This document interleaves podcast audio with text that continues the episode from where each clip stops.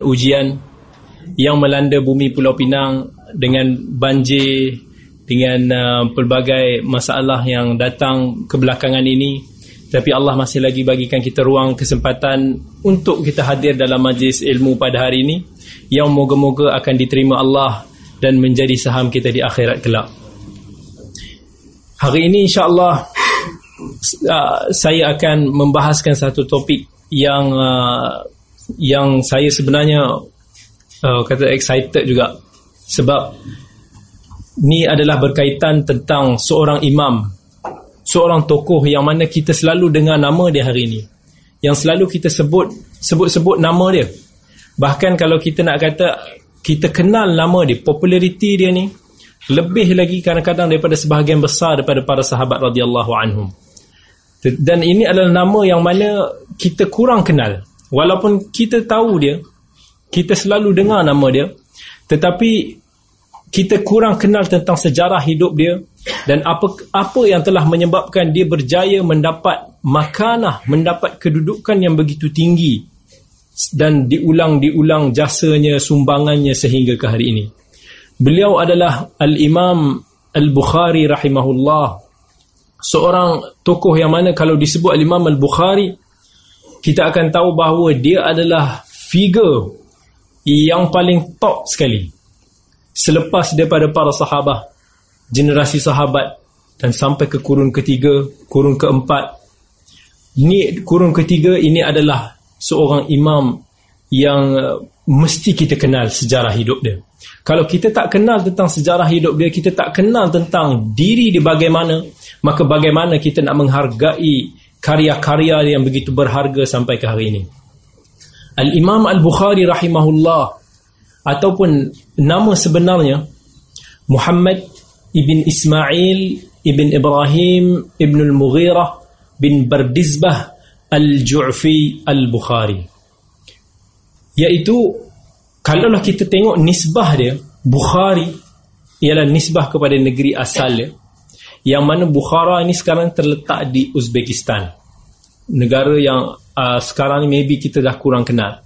Tetapi sekarang ni makin negara tersebut menjadi tempat pelancongan bagi orang yang nak melihat warisan-warisan Islam khususnya di Bukhara di mana tempat yang Bukhari itu keluar di mana banyak khazanah Islam itu masih lagi wujud sebahagiannya. Al-Ju'fi nisbah kepada seorang lelaki. Yang mana Bardizbah iaitu ayah kepada moyang Al-Bukhari Bardizbah ni adalah seorang yang beragama majusi sebelum ni Bardizbah adalah bermaksud dari sudut bahasa Parsinya ialah petani. Dan uh, kemudian anak kepada Bardizbah iaitu moyang kepada Al-Bukhari Al-Mughirah. Mughirah ini masuk Islam. Dia masuk Islam di tangan seorang lelaki bernama Al-Yaman Al-Ju'fi dan menjadi uh, certain mazhab pada masa itu yang mana kalaulah seseorang itu masuk Islam di tangan seseorang lelaki maka dia akan dinisbahkan kepada lelaki yang menyebabkan dia masuk Islam. Jadi Al-Mughirah moyang kepada Al-Bukhari masuk Islam di tangan seorang lelaki bernama Al-Yaman Al-Ju'fi maka kerana itu Al-Bukhari juga dinisbahkan kepada Al-Ju'fi begitu juga dinisbahkan kepada Al-Bukhari dan datuk kepada Al-Bukhari iaitu Ibrahim tak berapa dikenali. Maksudnya tak di, dia tak diketahui tentang khabarnya siapa dia. Tetapi ayah kepada uh, Al-Bukhari iaitu Ismail Ismail ayah kepada Al-Bukhari ada diterjemahkan di dalam kitab-kitab hadis. Umpama Ibn Hibban sebut dalam kitab Al-Thiqat Begitu juga Al-Bukhari ketika mengarang kitab yang berkaitan dengan perawi-perawi hadis dalam At-Tarikh dia, dia menyebut tentang sedikit sebanyak tentang siapa ayah dia Ismail. Dan dari situ kita kenal bahawa ayah kepada Al-Imam Al-Bukhari ni kita kenal dia sebagai seorang yang kita boleh kata ada satu khazanah juga dia adalah seorang alim juga dalam bidang hadis yang mana sempat belajar dengan Al-Imam Malik rahimahullah. Imam Malik siapa tak kenal yang mengasaskan madhab al-maliki hari ini meninggal tahun 179 hijrah. Dan begitu juga ayah al-Bukhari ini berguru dengan Hamad bin Zaid al-Basri seorang ulama hadis besar di Basrah. Maka kita tahu bila mana seorang tu berguru dengan ulama-ulama besar maka insya-Allah dia juga akan mendapat khazanah ilmu yang besar. Dan juga uh, ayah kepada Al-Bukhari ni antara yang bersahabat dengan Abdullah ibn Mubarak yang meninggal tahun 181 Hijrah seorang ulama hadis yang memang terkenal sebagai seorang ulama hadis sebagai seorang usahawan besar sebagai seorang mujahid fi sabilillah yang mengarang pelbagai kitab-kitab hadis yang sebahagiannya telah hilang dan sebahagiannya masih wujud pada hari ini. Dan bila mana kita tengok sahabat-sahabat kepada ayah Al-Bukhari, guru kepada ayah dia ni, maka kita tahu bahawa kecenderungan ayah Al-Bukhari iaitu Ismail iaitu menjurus ke arah hadis Nabi sallallahu alaihi wasallam. Walaupun kita tak kenal tentang sejarah hidup dia meluas kerana dia bukanlah seorang yang popular seperti anaknya tetapi kita boleh tahu kenal dengan sedikit sebanyak apa yang orang rakan-rakan ni ceritakan. Kita tahu bahawa ayah Al-Bukhari sebagai seorang yang memiliki sifat wara' yang sangat-sangat tinggi. Misalnya seorang sahabat dia bernama Ahmad bin Hafs. Satu hari Ahmad bin Hafs masuk kepada uh, berjumpa dengan ayah kepada Bukhari Ismail ketika mana dia sedang dalam keadaan nazak.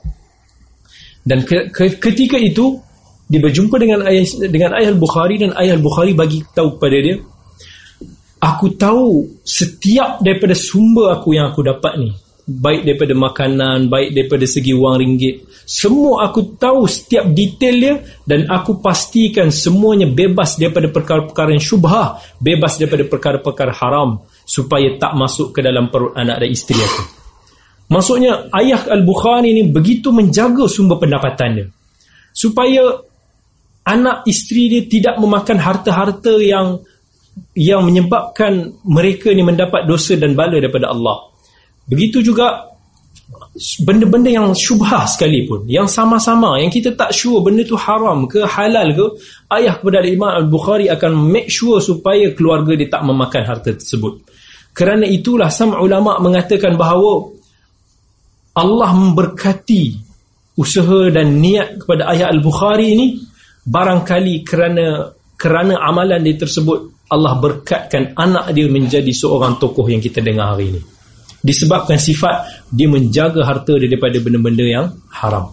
Yang mana kita pun tahu Nabi sallallahu alaihi wasallam sebut dalam hadis Abi Hurairah radhiyallahu an riwayat Bukhari dan Muslim Nabi kata innallaha tayyibun la yaqbalu illa tayyiba.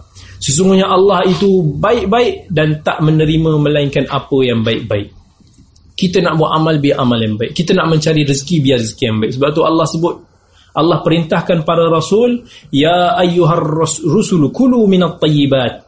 Wahai para rasul makanlah daripada harta-harta yang baik yang suci yang halal begitu juga Allah kata dalam Al-Quran ya ayyuhalladzina amanu kulu min tayyibati ma razaqnakum wahai orang-orang yang beriman makanlah daripada harta-harta rezeki-rezeki bersih suci yang mana telah kami berikan kepada kamu kerana itu kalau kita nak anak kita menjadi seorang yang insan yang ada bahagiannya dalam agama. Kita nak anak kita jadi seorang hafiz Quran, nak jadi seorang hafiz hadis, nak anak kita menjadi ulama bermula daripada ayah dan ibu dia sendiri. Kadang-kadang kita belim anak kita. Kita kata kenapa lah anak kita ni susah nak menghafal. Kadang-kadang kita beli anak kita kenapa lah dia degil sangat, kenapa lah dia tak menjadi, kita nak dia jadi ulama, dia jadi puntianak, kita nak dia benda macam tu. Kita salahkan dia. Tapi kadang-kadang kita tak muhasabah diri kita sebagai ibu dan bapa. Adakah kita sebenarnya telah memastikan, kita telah mengambil segala langkah untuk nak membuatkan anak kita itu sampai kepada apa yang kita cita-citakan. Kita sendiri duk makan harta riba. Kita sendiri duk makan rasuah. Kita sendiri duk makan harta-harta yang haram. Lepas tu kita nak expect anak kita menjadi seorang ulama. Maka benda yang susah. Tapi Al-Bukhari, ayah dia, akan pastikan, memastikan sumber makanan dia semua halal pendapatan dia semua satu sen. Dia kata aku tahu daripada mana sumber itu datang. Maksudnya dipastikan benda tersebut betul-betul bebas daripada perkara haram.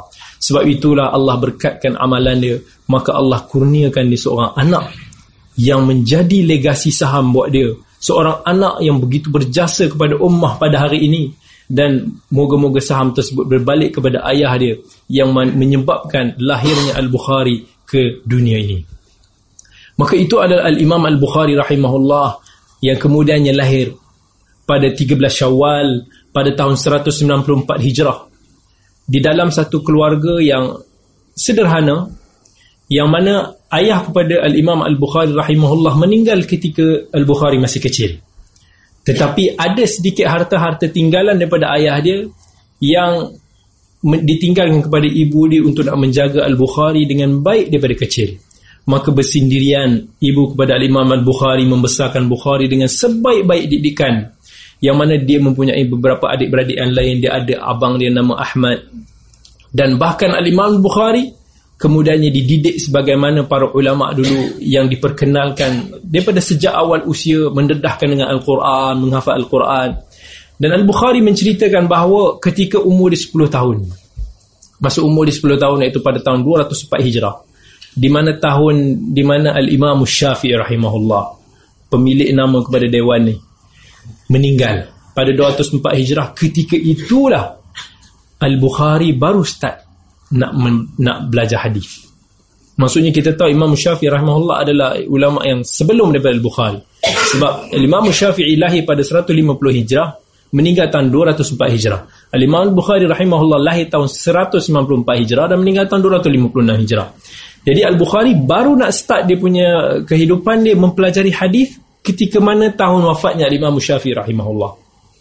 Jadi Imam Syafi'i Al-Imam Al-Bukhari pada umur 10 tahun barulah dia dia dia dia, dia cenderung untuk nak belajar hadis tetapi Allah bukakan pintu hati dia. Yang mana 10, umur 10 tahun dia belajar hadis ni bukan macam mana kita 100 tahun ni belajar hadis. Iaitu walaupun dia belajar 10 pada umur 10 tahun tetapi Allah berkatkan dia Allah beri dia kefahaman yang baik, hafalan ingatan yang baik yang mana walaupun dia hanya belajar dalam tempoh yang singkat tetapi dia mampu absorb begitu banyak maklumat-maklumat mengenai hadis sanad-sanad hadis. Kita hari ini nak ingat hadis 40 pun tak buatnya kan? Confirm tak?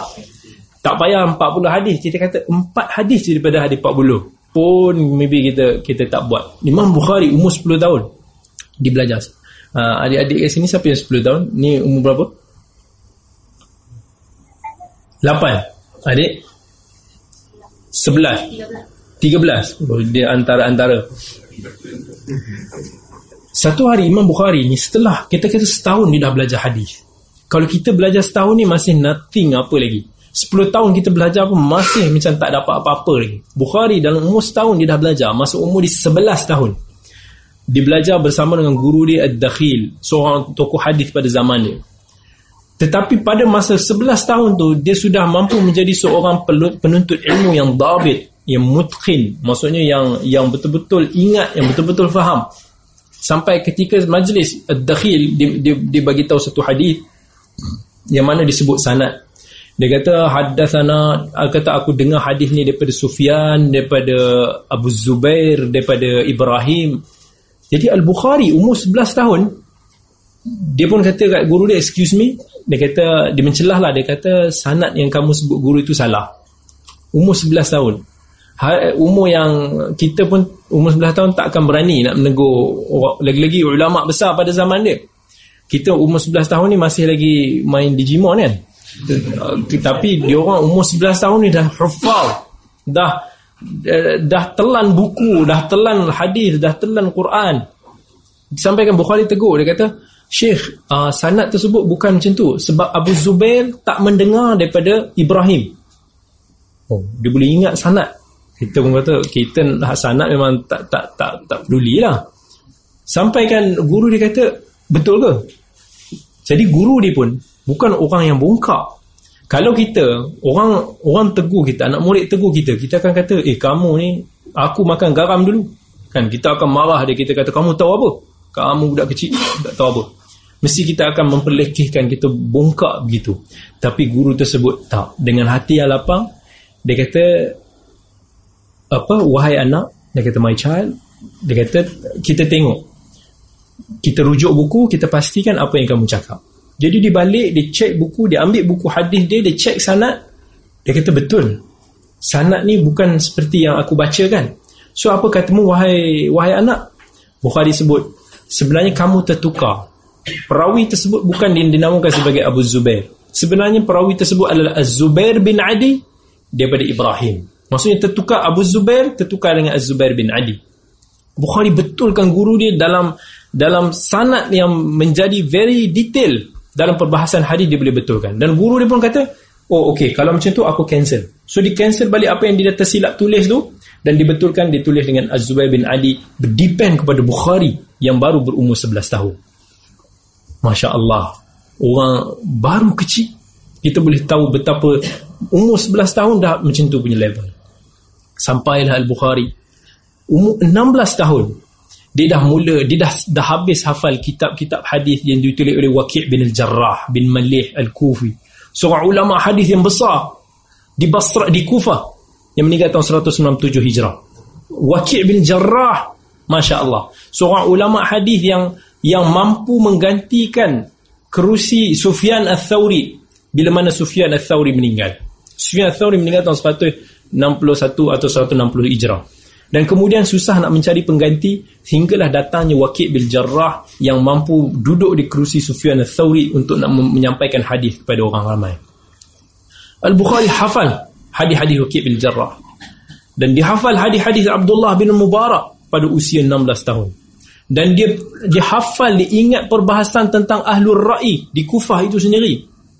Dia umur 16 tahun. Umur kita baru nak ambil SPM umur 16 baru start habis PMR PT3 apa sekarang umur ini Bukhari dah Masya Allah kalau kita nak nak letak level sekarang ni dah level ulama besar umur 16 tahun 16 tahun mak dia bawa Al-Bukhari rahimahullah pergi ke Mekah untuk menunaikan haji.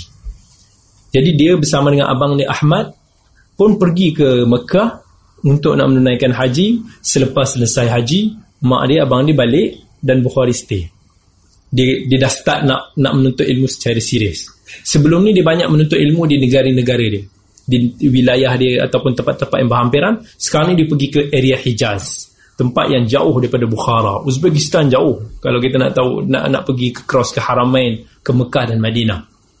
Bukhari sampai ke Mekah dan Madinah. Dan bila mana dia duduk kat situ, dia start belajar, dia fokus belajar di di bumi haram dengan betul-betulnya Masya Allah alaih walaupun usia dia baru belasan tahun. Kalau kita consider mungkin sekitar umur 17-18 tahun.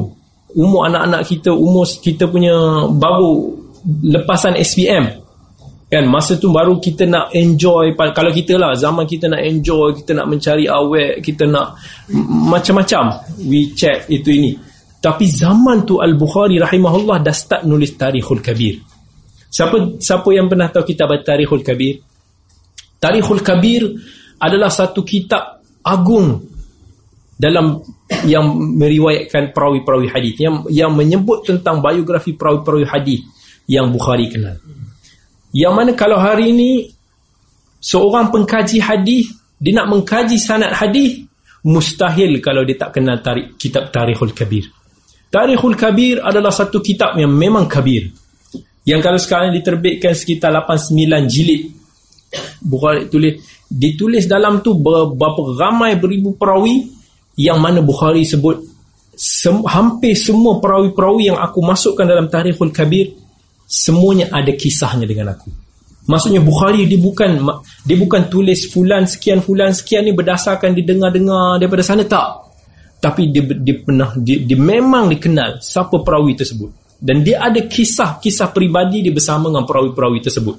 So kita boleh bayangkan betapa luasnya telah Bukhari betapa betapa banyaknya Al-Bukhari travel ke sana kemari untuk berjumpa dengan guru-guru ni sampaikan disebut Al-Bukhari pada masa itu bagi tahu aku berguru menemui pelbagai guru lebih daripada seribu guru. Seribu lapan puluh.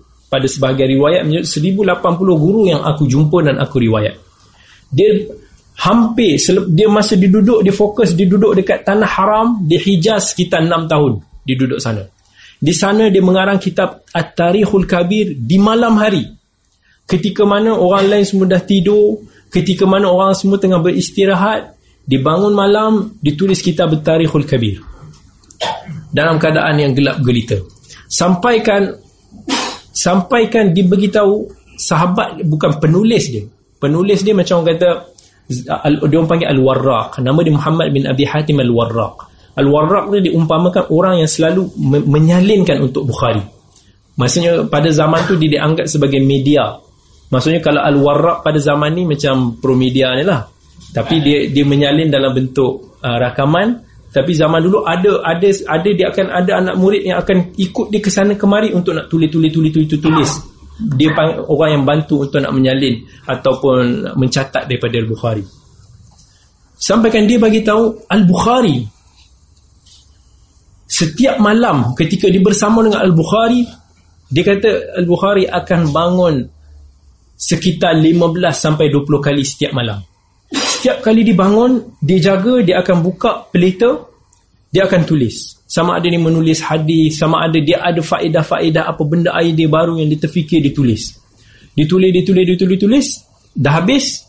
Lepas tu dia dia solat dua rakaat ke apa dan dia tidur balik. Kemudian tiba-tiba dia terbangun balik. Maksudnya kita tahu Bukhari ni tidur dia tak lena sama macam lebih kurang situasi dia kalau esok kita ada deadline kerja kita nak kena hantar. Ataupun bagi student-student esok ada periksa. Sepanjang hari kita duk ulang kaji duk baca duk baca duk baca duk baca pening kepala. Sampai satu tahap kita tidur tu tak lena. Ini contoh masa saya belajar tu masa malam periksa tu kita duk baca duk baca duk ulang duk ulang duk tengok duk macam-macam kita buat supaya benda tu masuk dalam kepala kita sampai kita dah ngantuk tapi kita tak habis baca lagi nak bagi habis juga kita minum Red Bull, minum kopi sampaikan kepala kita panas. Duk kita duk bergerak, kepala duk berjalan, duk berjalan. Lagi banyak kita hafal, lagi banyak kita cuba perah otak kita, lagi susah kita nak tidur. Tapi kita kena tidur juga sebab esok ada peksa. So kita tidur dalam keadaan yang tak lena. Kita tertidur tidur sekejap. Bangun-bangun macam nampak ada ada buku depan mata. Weh apa ni? Memang nampak macam apa buku yang kita baca siang tu macam betul-betul depan mata kita. Sebab benda tu kita duk, duk fokus, duk ulang sepanjang hari tu. Kita bangun sampai rasa macam nak termuntah. Apa hal buku depan mata aku ni? Kita nampak macam tu. Dan kita tidur balik, terbangun balik. Nampak lagi buku. Bangun, tidur, bangun. Macam tu. Tak lena. Esok kalau kita ada tugasan deadline kerja ke apa, kita tak siap lagi. Mesti kita akan penat, kita akan tak lena malam tu tidur, bangun nak siapkan, tertidur sekejap, bangun siapkan. Saya selalu kata, kalaulah hari-hari kita begitu kita spend dengan ilmu macam mana tapi hari ni kita ni student-student akan buat macam tu di malam periksa je malam periksa je kita buat. Orang pergi ke kantin pergi ke mana-mana pegang nota pegang buku duk hafal duk baca duk itu duk telaah. Tengok dia universiti-universiti kalau kalau kalau kita pergi. Habis periksa nota semua bersepah tinggal. Semua macam seolah-olah belajar untuk exam. Lepas tu dah tak ada dah. Kita tengok pemandangan orang sambil makan duk baca, sambil duk kat masjid duk baring, duk duk duk spend time. Tetapi ulama-ulama salaf seperti Al-Bukhari setiap hari dia macam tu. Setiap hari perah otak, setiap hari duk mesti manfaatkan hari dia kerana mereka belajar demi Allah Azza wa Jalla. Kita hari ni bukan belajar kerana Allah, tapi kita belajar untuk diri kita demi orang lain ataupun demi exam atau demi ambil apa-apa tujuan yang yang yang kita pasang. Tetapi tak kerana Allah Azza wa Jal. Itu beza yang menyebabkan kenapa kita hari ini tak mampu nak mencapai level ataupun kedudukan seperti mana ulama terdahulu. Bukan kerana Allah pilih kasih. Bukan kerana Allah memang ciptakan dia orang ni pandai kita tak pandai tak. Tetapi usaha yang mereka lakukan berbanding dengan usaha yang kita kita nak spend jauh beza dengan bumi dan langit. Kalau lah katakan saya bawa andaian. Kalau para salaf hari ini hidup di, pada zaman ni dan hidup katakan di bumi Pening ini pada minggu lepas. Kuliah ada pada minggu lepas dalam keadaan banjir pun mereka akan harung pergi. Mereka akan pergi. Itu kalau kita baca kisah-kisah para salaf menuntut ilmu tu begitu. Tak peduli hidup. Kadang-kadang sampai boleh mengorbankan diri semata-mata nak mencari ilmu. Sanggup berlapar. Sanggup sampai jual baju sendiri untuk nak menuntut ilmu. Tak ada duit dah. Sanggup makan ikan mentah. Sanggup sebab nak kejar waktu nak appreciate segala apa yang yang berkaitan dengan ilmu kalau baca kisah salaf kita akan temui pelbagai keajaiban. Sebab itulah kita tak ajaib jika Allah mengurniakan mereka. Allah mengangkat darjat mereka berbanding dengan darjat kita. Allah kata dalam Quran yarfa'illahu alladhina amanu minkum walladhina utul ilma darajat. Allah mengangkat darjat orang-orang yang berilmu berbanding orang yang kurang berilmu dengan beberapa tingkat darajat yang besar. Qul hal yastawi alladhina ya'lamuna walladhina la ya'lamun adakah sama? Allah tanya adakah sama orang-orang yang berilmu dengan orang-orang yang tak berilmu? Macam kita ni lah. Kita orang yang kurang berilmu. Kita nak sama dengan ulama dulu? Impossible. Dengan usaha yang kita buat hari ini mustahil. Jadi Al-Bukhari itu baru ditunjuk setiap malam begitu. Dibangun, dia menulis siang dah penat. Mengajar, belajar malam menulis, bangun tengah malam tak ada lampu, tulis, tulis, tulis tulis, tulis. Dan Al-Bukhari bayangkan dalam usia yang begitu muda dia dah berjumpa dengan lebih daripada seribu guru. Tetapi seribu guru itu adakah macam mana guru kita kita berguru hari ini? Hari ini kita suka nak claim untuk berguru banyak dengan orang. Tetapi sebenarnya kita berguru dengan dia daripada YouTube ke? Itu je. Ataupun paling-paling kita minum kopi je bersama dengan dia. Lain. Bahkan kadang-kadang hari ni orang berbangga. Dia kata aku ada sanat ni sanat ni sanat ni. Kau ada sanat? Sebab apa? Berbangga sanat dia banyak. Sampaikan dianggap itu adalah yang menilai kepada ilmu yang dia ada. Dan bukan kita tak mau cerita benda tu. Kita pun ada guru-guru yang memberikan kita ijazah sanat dan pelbagainya tapi kita tahu itu bukannya pengukur kepada ilmu yang kita ada hari ini tak guna kalau kita ada banyak sanat sekalipun tetapi kita bukanlah seorang penuntut ilmu yang sejati kita orang yang malas kita orang yang tak suka nak nak buat ulang kaji, telaah, baca dan umpamanya maka tak guna kita mempunyai ramai guru sekalipun. Tetapi Al-Bukhari rahimahullah dia bagi tahu. Bayangkan. Katakan kalau kat, kat sini antara kuliah tetap yang selalu diajar uh, Ustaz uh, Halim Ustaz Halim tapi kalau kita tanya kat, kat siapa yang hadir uh, secara mulazamah dengan Ustaz Halim Adakah kita ingat satu pun kuliah dia Kita boleh explain balik Kuliah Ustaz Halim? Mungkin tak. Tapi Al-Bukhari dia bagi tahu Setiap satu guru yang aku jumpa Yang aku belajar Semua adalah guru-guru hadis. Dia kata semua yang aku jumpa Seribu guru ini adalah muhadithin Yang mana Semuanya adalah selamat dari sudut akidah Dia kata semua guru aku ni mengatakan Al-imanu qawlun wa amal Iaitu masa zaman tu ada Ada perbalahan tentang isu iman tapi guru-guru ni adalah orang yang selamat akidah dia. Dia kata setiap satu guru tak kurang 10 ribu hadis aku akan hafal daripada dia. 10 ribu hadis. Maksudnya hadis kalau ada 10 jalan dia dikira sebagai 10 hadis lah. Maksudnya 10 ribu hadis yang pelbagai jalan. Jalan hadis tu yang problem kita nak hafal. Dia boleh ingat 10 ribu hadis pada setiap guru katakan dia kata setiap kalau ada di seribu guru dah berapa sejuta sejuta, sejuta jalan hadis yang diifat hafal sebab tu tak heran bila mana orang cakap al-Imam Ahmad rahimahullah Imam Ahmad dia kata aku hafal seju, se, sejuta hadis.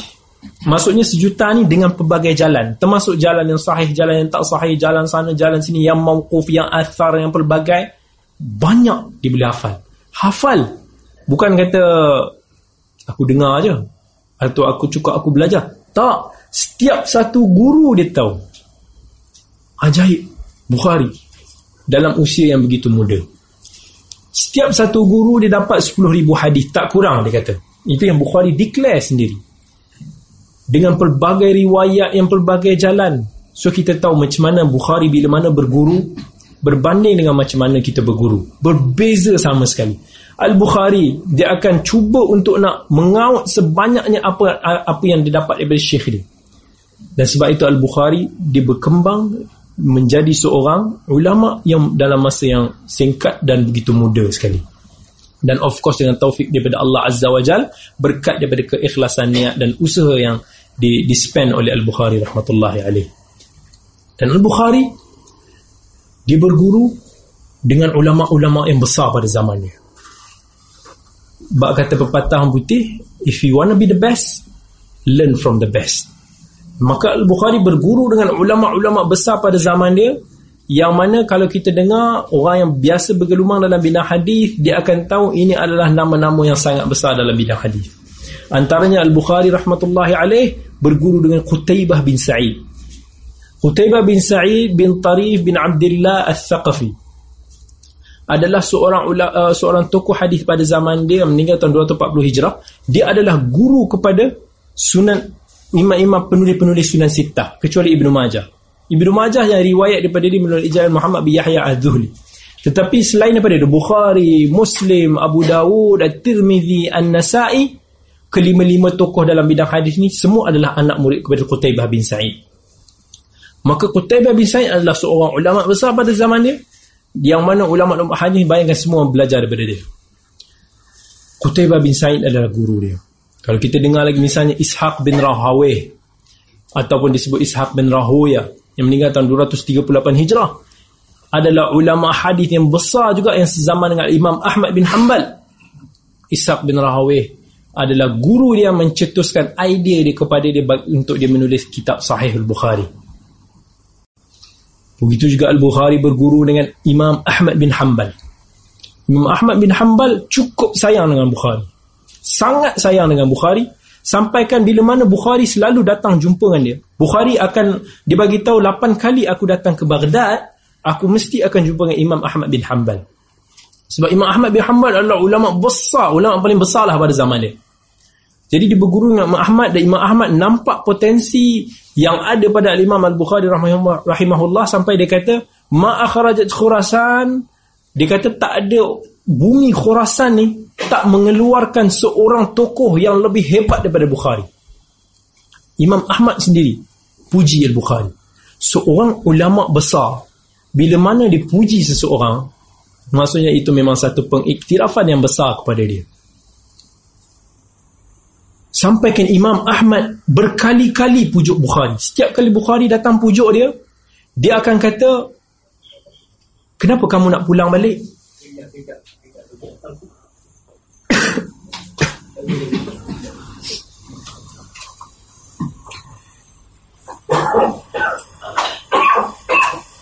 Jadi setiap kali Imam Al-Bukhari rahimahullah datang berjumpa dengan Imam Ahmad Imam Ahmad akan pujuk Bukhari. Dia kata, tinggallah di sini, tinggallah di sini.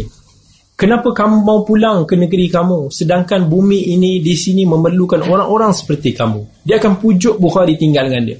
Sebab dia tahu anak murid dia ni adalah seorang yang hebat. Bukhari kata, ajakkan Imam Ahmad tu sampai berkali-kali, sampai ke sekarang dia tengyang-nyang. Ajakkan Imam Ahmad bila mana? Kita nanti kita akan bagi tentang bagaimana Al-Bukhari diuji dengan ujian yang berat. Imam Ahmad pujuk jadi guru Imam Ahmad adalah tokoh yang besar pada zamannya Yahya bin Ma'in yang meninggal tahun 233 Hijrah. Kita kalau orang yang belajar hadis akan kenal Imam Yahya bin Ma'in. Yahya bin Ma'in adalah rakan seguru pada Imam Ahmad rahimahullah. Yang kemudian Yahya bin Ma'in juga adalah seorang ahli hadis yang begitu besar dan hebat. Juga adalah guru kepada Imam Al-Bukhari rahimahullah. Yang mana Imam Yahya bin Ma'in cukup digentar oleh orang-orang pada zaman ni. Iaitu tukang-tukang cerita penceramah-penceramah yang duk sembang-sembang ni pun takut bila mana Yahya bin Ma'in ada. Itu Yahya bin Ma'in sebab Yahya bin Ma'in diterkenal sebagai seorang yang tegas bila mana nak mempertahankan hadis Nabi SAW. Dia tak akan biarkan orang tu siapa-siapa pun untuk nak berani mendusta, menyelewengkan hadis Nabi SAW kalau dia masih hidup lagi. Sebab tu orang takut sebab itulah ketika mana ada seorang syekh daripada Syam bila mana dia datang menyampaikan hadis contohnya dalam majlis begini syekh tu pegang buku baca dan kemudian Imam Ahmad masuk dia relax. Okey, silakan masuk. Bila mana orang lain masuk uh, Zuhair masuk Abu Zuhair masuk okey, masuk tak ada masalah. Tetapi bila mana ada orang ketuk pintu dia tanya siapa? Orang kata Yahya bin Ma'in. Syekh tu jadi cuak. Sampai menggeletak buku dia tu di sampai dibagi tu terjatuh buku dia sebab dia takut bila mana Yahya bin Ma'in hadir ke majlis dia. Kita bayangkanlah hari ni. Kalaulah kata saya ni jenis suka tukang sembang karut-karut lah. Yang jenis suka bawa riwayat merapu-rapu Aiman di jenazah Nabi terbang sana sini ke apa. Kata apalah. Jenis-jenis yang selamba je untuk nak nak nak memalsu memutabelikkan hadis Nabi ni tiba-tiba datang kat depan saya katakan Syekh Abu Ishaq Al-Huwaini umpamanya seorang muhaddis besar. Kita nak mungkin satu kuliah tu kita tak akan berani sebut hadis Nabi. Sebab apa? Kita takut aku tersalah sebut mati aku. Macam tu aura dia. Jadi Yahya bin Ma'in ni punya aura begitu sekali. Dia memang orang kata backing sikit pada zaman ni. So, dan Bukhari berguru dengan Yahya bin Ma'in seorang tokoh ilmu hadis yang besar. Al-Bukhari berguru dengan Ali ibn al-Madini yang meninggal tahun 234 Hijrah. Ali ibn al-Madini ijma' sepakat para ulama pada zaman dia adalah tokoh hadis yang paling alim dan arif tentang ilalul hadis. Ilalul hadis ni apa? Tentang kecacatan-kecacatan hadis yang tersembunyi. Yang kita tak akan mampu nak discover. Kalau kita tengok, eh sanat ni okey je. Asalkan orang tu sebut sanat, okey lah tu. Ada sanat. Tetapi ilalul hadis ni benda yang detail. Macam kalau saya tengok Haji Amir dari segi fizikal kita tengok dia gagah sihat. Tetapi doktor yang pakar atau orang yang mahir dia tengok dah dah dah dia ada sakit ni. Sakit tersembunyi yang dia tak bagi tahu pada kita. Ha, nak nak kenal penyakit-penyakit yang tersembunyi tu inilah yang dipanggil sebagai ilalul hadis. Tak semua orang yang belajar hadis expert dalam bidang tu. Hanya ulama-ulama yang betul-betul super mereka inilah yang mampu untuk nak mencari sakit-sakit yang tersembunyi dalam hadis tersebut. Kadang-kadang kita tengok hadis ni, eh, perawi ni fiqah, perawi ni fiqah, ni fiqah, sanad dia bersambung. Okey, sahih kita kata. Tetapi kita tak sedar rupanya ada masalah isu-isu yang di sebalik sanad tersebut yang hanya orang-orang yang pakar je yang dia boleh nampak. Itu berbeza bezanya antara ulama yang pakar dalam bidang ilal ataupun orang yang tidak mahir dalam bidang ilal. Guru Al-Bukhari rahimahullah yang mana Al-Bukhari sampai kata dekat Ali bin Madini mastasghartu nafsi inda ahadin illa inda Ali bin Madini dia kata Bukhari bagi tahu aku tak pernah merasa kerdil. Diri aku ni kerdil melainkan ketika aku bersama dengan Ali bin Madini Bukhari yang hebat tu dia pun rasa juga gah dia ilmu yang dia ada. Tapi dia kata dengan Ali bin Madini je dia rasa kecup perut sikit. Yang dia rasa macam dia, dia kecil. Sebab dia kata Ali bin Madini sangat hebat tetapi yang ajaibnya bila mana ada orang bagi tahu Bukhari punya kata-kata tu pada Ali bin Madini, guru dia sendiri. Ali bin Madini kata apa? Pirah macam itulah ayat dalam masa pasar dia. Pirah padahal Bukhari tu dia tak pernah tengok orang sehebat diri dia sendiri pun. Dia nak kata bahawa Bukhari ni manis mulut je. Padahal dia dia padahal dia lagi hebat dari aku. Macam itulah. Guru dia sendiri kata. Sampaikan Ali bin Madini bila mana ada majlis-majlis hadis dia akan dudukkan Al-Bukhari di belah kanan. Dan kemudian dia akan bila mana disampaikan hadis dia selalu akan jeling. Dia akan jeling. Sebab apa? aura Bukhari tu lah. Dia tahu dia, dia pun risau ke aku salah ke Bukhari nak betul aku ke ada guru di sendiri berasa risau dengan murid dia Al-Bukhari rahimahullah. Ali bin Mani ni ulama yang paling alim dan bidang ilal pada zaman dia So ini antara guru-guru Al-Imam Al-Bukhari rahimahullah. Dia berguru dengan dua adik-beradik muhaddis yang besar.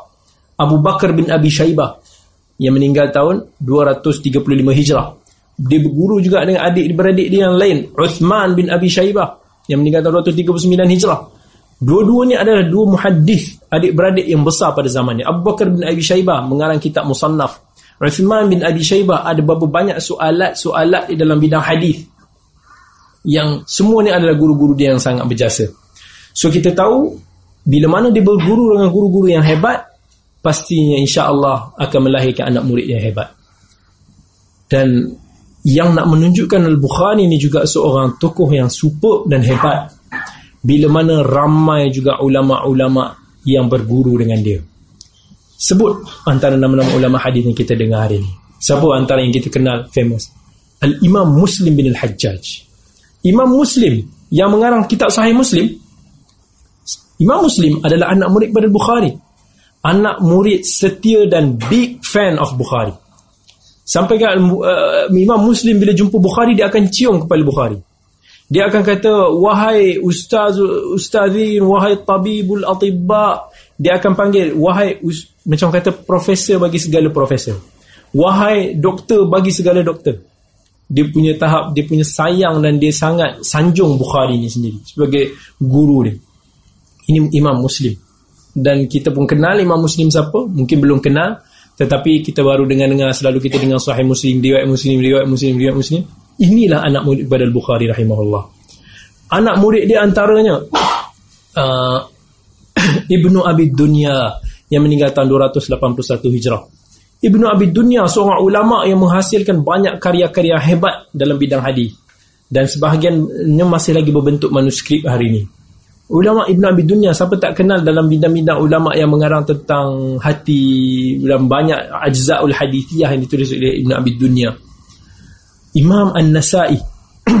Kita kenal, pernah dengar nama Imam An-Nasai yang mengarang kitab Sunan yang meninggal tahun 303 Hijrah. Juga adalah kepada anak murid kepada Imam Al-Bukhari rahimahullah. At-Tirmidhi yang mengarang kitabul Jami' yang kita panggil Sunan Tirmidhi, Jami' Tirmidhi anak murid setia Al-Bukhari juga. Yang mana dia ada satu kitab yang dia banyak bertanya kepada Bukhari. Soalan-soalan dia kepada Bukhari dikumpulkan. Dikumpulkan, dihimpunkan, dijadikan soalan Tirmidhi kepada Bukhari.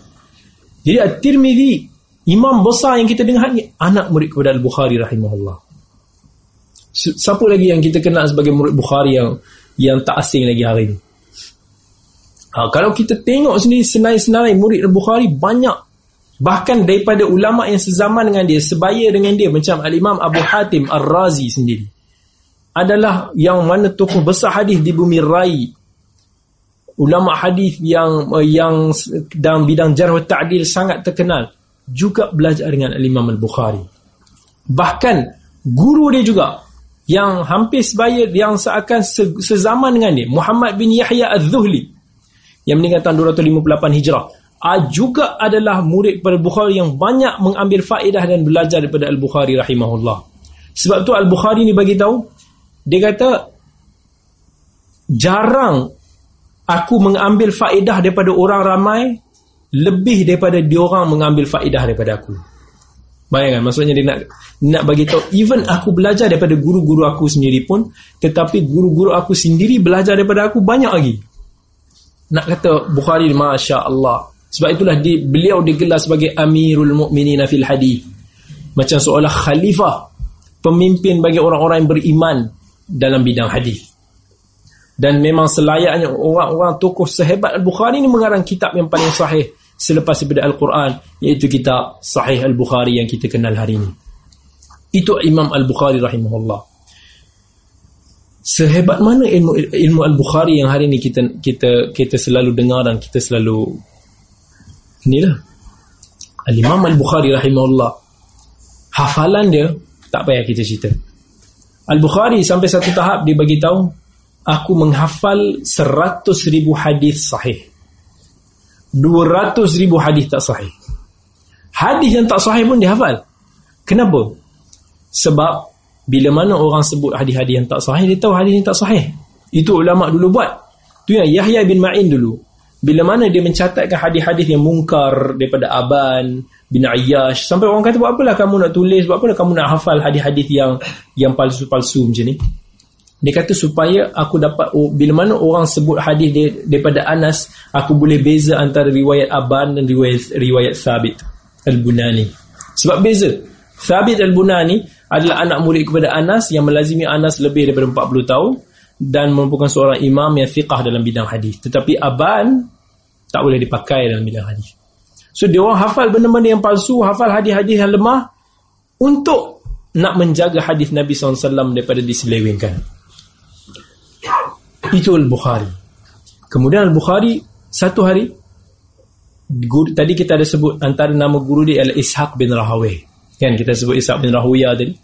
Ishaq bin Rahawiyah ni adalah seorang ulama yang sezaman dengan Imam Ahmad yang setara dengan Imam Ahmad uh, dengan uh, dengan Imam Ahmad bin Hanbal. Jadi Ishaq bin Rahawih ni sampaikan orang bagi tahu dia Dawud al-Khaffaf anak murid kepada Ishaq bin Rahawih ni dia bagi tahu. Ishaq berkata maksudnya guru aku ni bagi tahu aku menghafal 70 ribu hadis. Seakan-akan 70 ribu hadis tu depan mata aku. Hafal yang sangat-sangat ingat. Benda yang kita selalu ingat benda yang kita selalu tengok kita selalu tengok dan benda tu akan terpampang dalam image visual memory kita menyebabkan kita akan nampak benda tu macam mana depan mata. Begitulah hafalan Ishaq bin Rahawih yang menghafal 70 ribu hadis dan satu riwayat disebut 100 ribu hadis. Seakan hadis-hadis tersebut berada di hadapan mata dia. Kita tanya diri balik kita apa surah apa hadis yang mana kita hafal seolah-olah dia ada di, di depan mata kita? Surah fatihah je barangkali kot. Kan? Itu pun kita mungkin tak ingat macam mana di depan mata kita tapi kita sebab kita baca lancar orang yang boleh ingat satu hafalan itu di depan mata dia kita dia seolah-olah dia boleh petik di mana-mana saja. Macam kita baca buku, kalau kita baca buku kita nak buka muka surat sebelah, kita nak ambil baris atas, kita nak ambil baris bawah, boleh. Tetapi orang yang hafal tanpa ada visual, dia tak tengok, dia hanya ikut lidah dan mulut dia, dia tak akan mampu nak memetik atau membayangkan kat mana ayat tersebut. Kalau saya kata hari ni, semua hafal surah Qul Huwallahu Ahad, semua hafal? Definitely semua hafal surah Qul Huwallahu Allah Samad Lam Yalid wa Lam Yulad wa Lam Yakul Lahu Ahad. Betul tak? Kalau saya suruh baca semua orang boleh baca dengan lancar. Tapi andai kata saya kata cuba baca secara terbalik. Kita tak boleh baca. Sebab kita tak mampu membayangkan surah tersebut dalam visual memory kita. Kita ingat macam mana kita buka Quran tu. Bila mana kita buka Quran, kita nampak okey kita boleh petik, kita boleh baca ni ke terbalik ke nak ambil atas ni ke nak ambil bawah ni kita boleh ambil. Sebab kita nampak benda tu. Tetapi bila kita hafal tak nampak sebegitu, maka ada kelemahan dan kelumpungan dalam hafalan kita. Tapi Ishaq bin Rahuwah, Rahuya ni, dia beritahu aku hafal 100 ribu ataupun 70 ribu hadis tersebut seolah-olah aku nampak memang betul-betul diingat. Dan buktinya, anak murid dia bagi tahu kami dah belajar dengan Ishaq bin Rahawih ni 11 ribu hadis yang mana Ishaq bin Rahawih imlakkan kepada kami hadis-hadis itu semua, daripada kepala dia. Tak ada satu pun daripada buku dia. Maksudnya dia betul-betul ingat hadis tersebut dengan segala jalan-jalan dia ada pelbagai khilaf dalam jalan tersebut dia ingat. Dan orang pun bagi tahu kepada Al-Bukhari, padahal Ishaq bin Rahuwain ada guru adalah guru kepada Al-Bukhari. Jadi orang bagi tahu kepada Bukhari, aku dengar Ishaq bin Rahuwain uh, ni dia bagi tahu dia ingat 70 ribu atau 100 ribu hadis macam mana dia nampak depan mata dia. Bukhari jawab apa? Awa ta'jab min hadha? Kau pelik ke? Kenapa pula? Sebab pada zaman ni kau akan mendapati ada orang ingat 200 ribu hadis macam mana depan mata dia. Dia tak sebut nama diri dia. Tapi orang yang bertanya tu tahu Al-Bukhari maksudkan diri dia. Maksudnya bila orang tu kata, "Eh, Sa'd bin Hawiyah hafal 70 ribu hadis, betul-betul kau-kau punya dia hafal."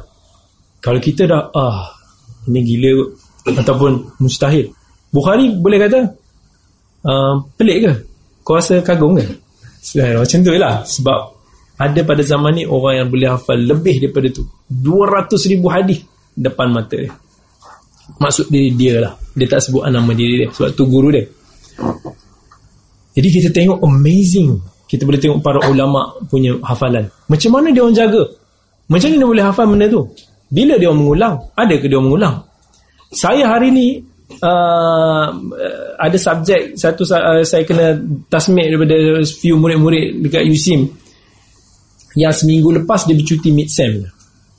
Mid satu seminggu jadi cuti. Hari ini saya cek balik Quran semua terabur padahal baru hafal 8 muka surat je. 8 muka surat kong. Ramai yang out ramai yang out. Semua tenggelam dengan cuti 8 muka surat kita dah out saya kata macam mana kita nak nak nak, nak jadi macam Bukhari. Seratus ribu hadis dia boleh ingat macam tu je. Seratus ribu bukan lapan hadis. Unbelievable. Tapi itulah Bukhari. Dan kadang-kadang kita fikir benda ni, macam mana dia orang buat? Dia bukannya benda ni nak kata dia genius. Nak kata dia genius. Genius ni biasanya dalam satu tempat, mungkin seorang ni keluar berapa tahun sekali baru keluar orang genius macam tu. Nak kata genius. Ramai ulama macam tu. Bukan Bukhari je. Zaman dia mungkin ber, berpuluh-puluh, beratus-ratus orang. Lebih kurang begitu. Pada zaman sebelum dia guru-guru dia pun, lebih kurang ramai orang yang begitu. Tak pelik. Sebab tu kita tak kata dia genius. Tetapi, of course, dia dah usaha. Dia dah train daripada kecil. Dia dah biasa menghafal. Dia dah biasa belajar menghafal, memaham. Sampaikan tahap dia rasa benda tu senang. Apa-apa kerja pun kalau kita buat selalu kita akan rasa benda tu mudah. Kalau mula-mula kita nak angkat besi dumbbell tu mungkin 10 kilo kita angkat. Mula-mula mungkin terketar-ketar kita angkat. Tak boleh angkat. Tapi dah lama dah lama kita praktis sebulan dah mana 10 kilo ni tak ada apalah. Ringan sangat main 100 kilo. Mula 100 kilo rasa berat.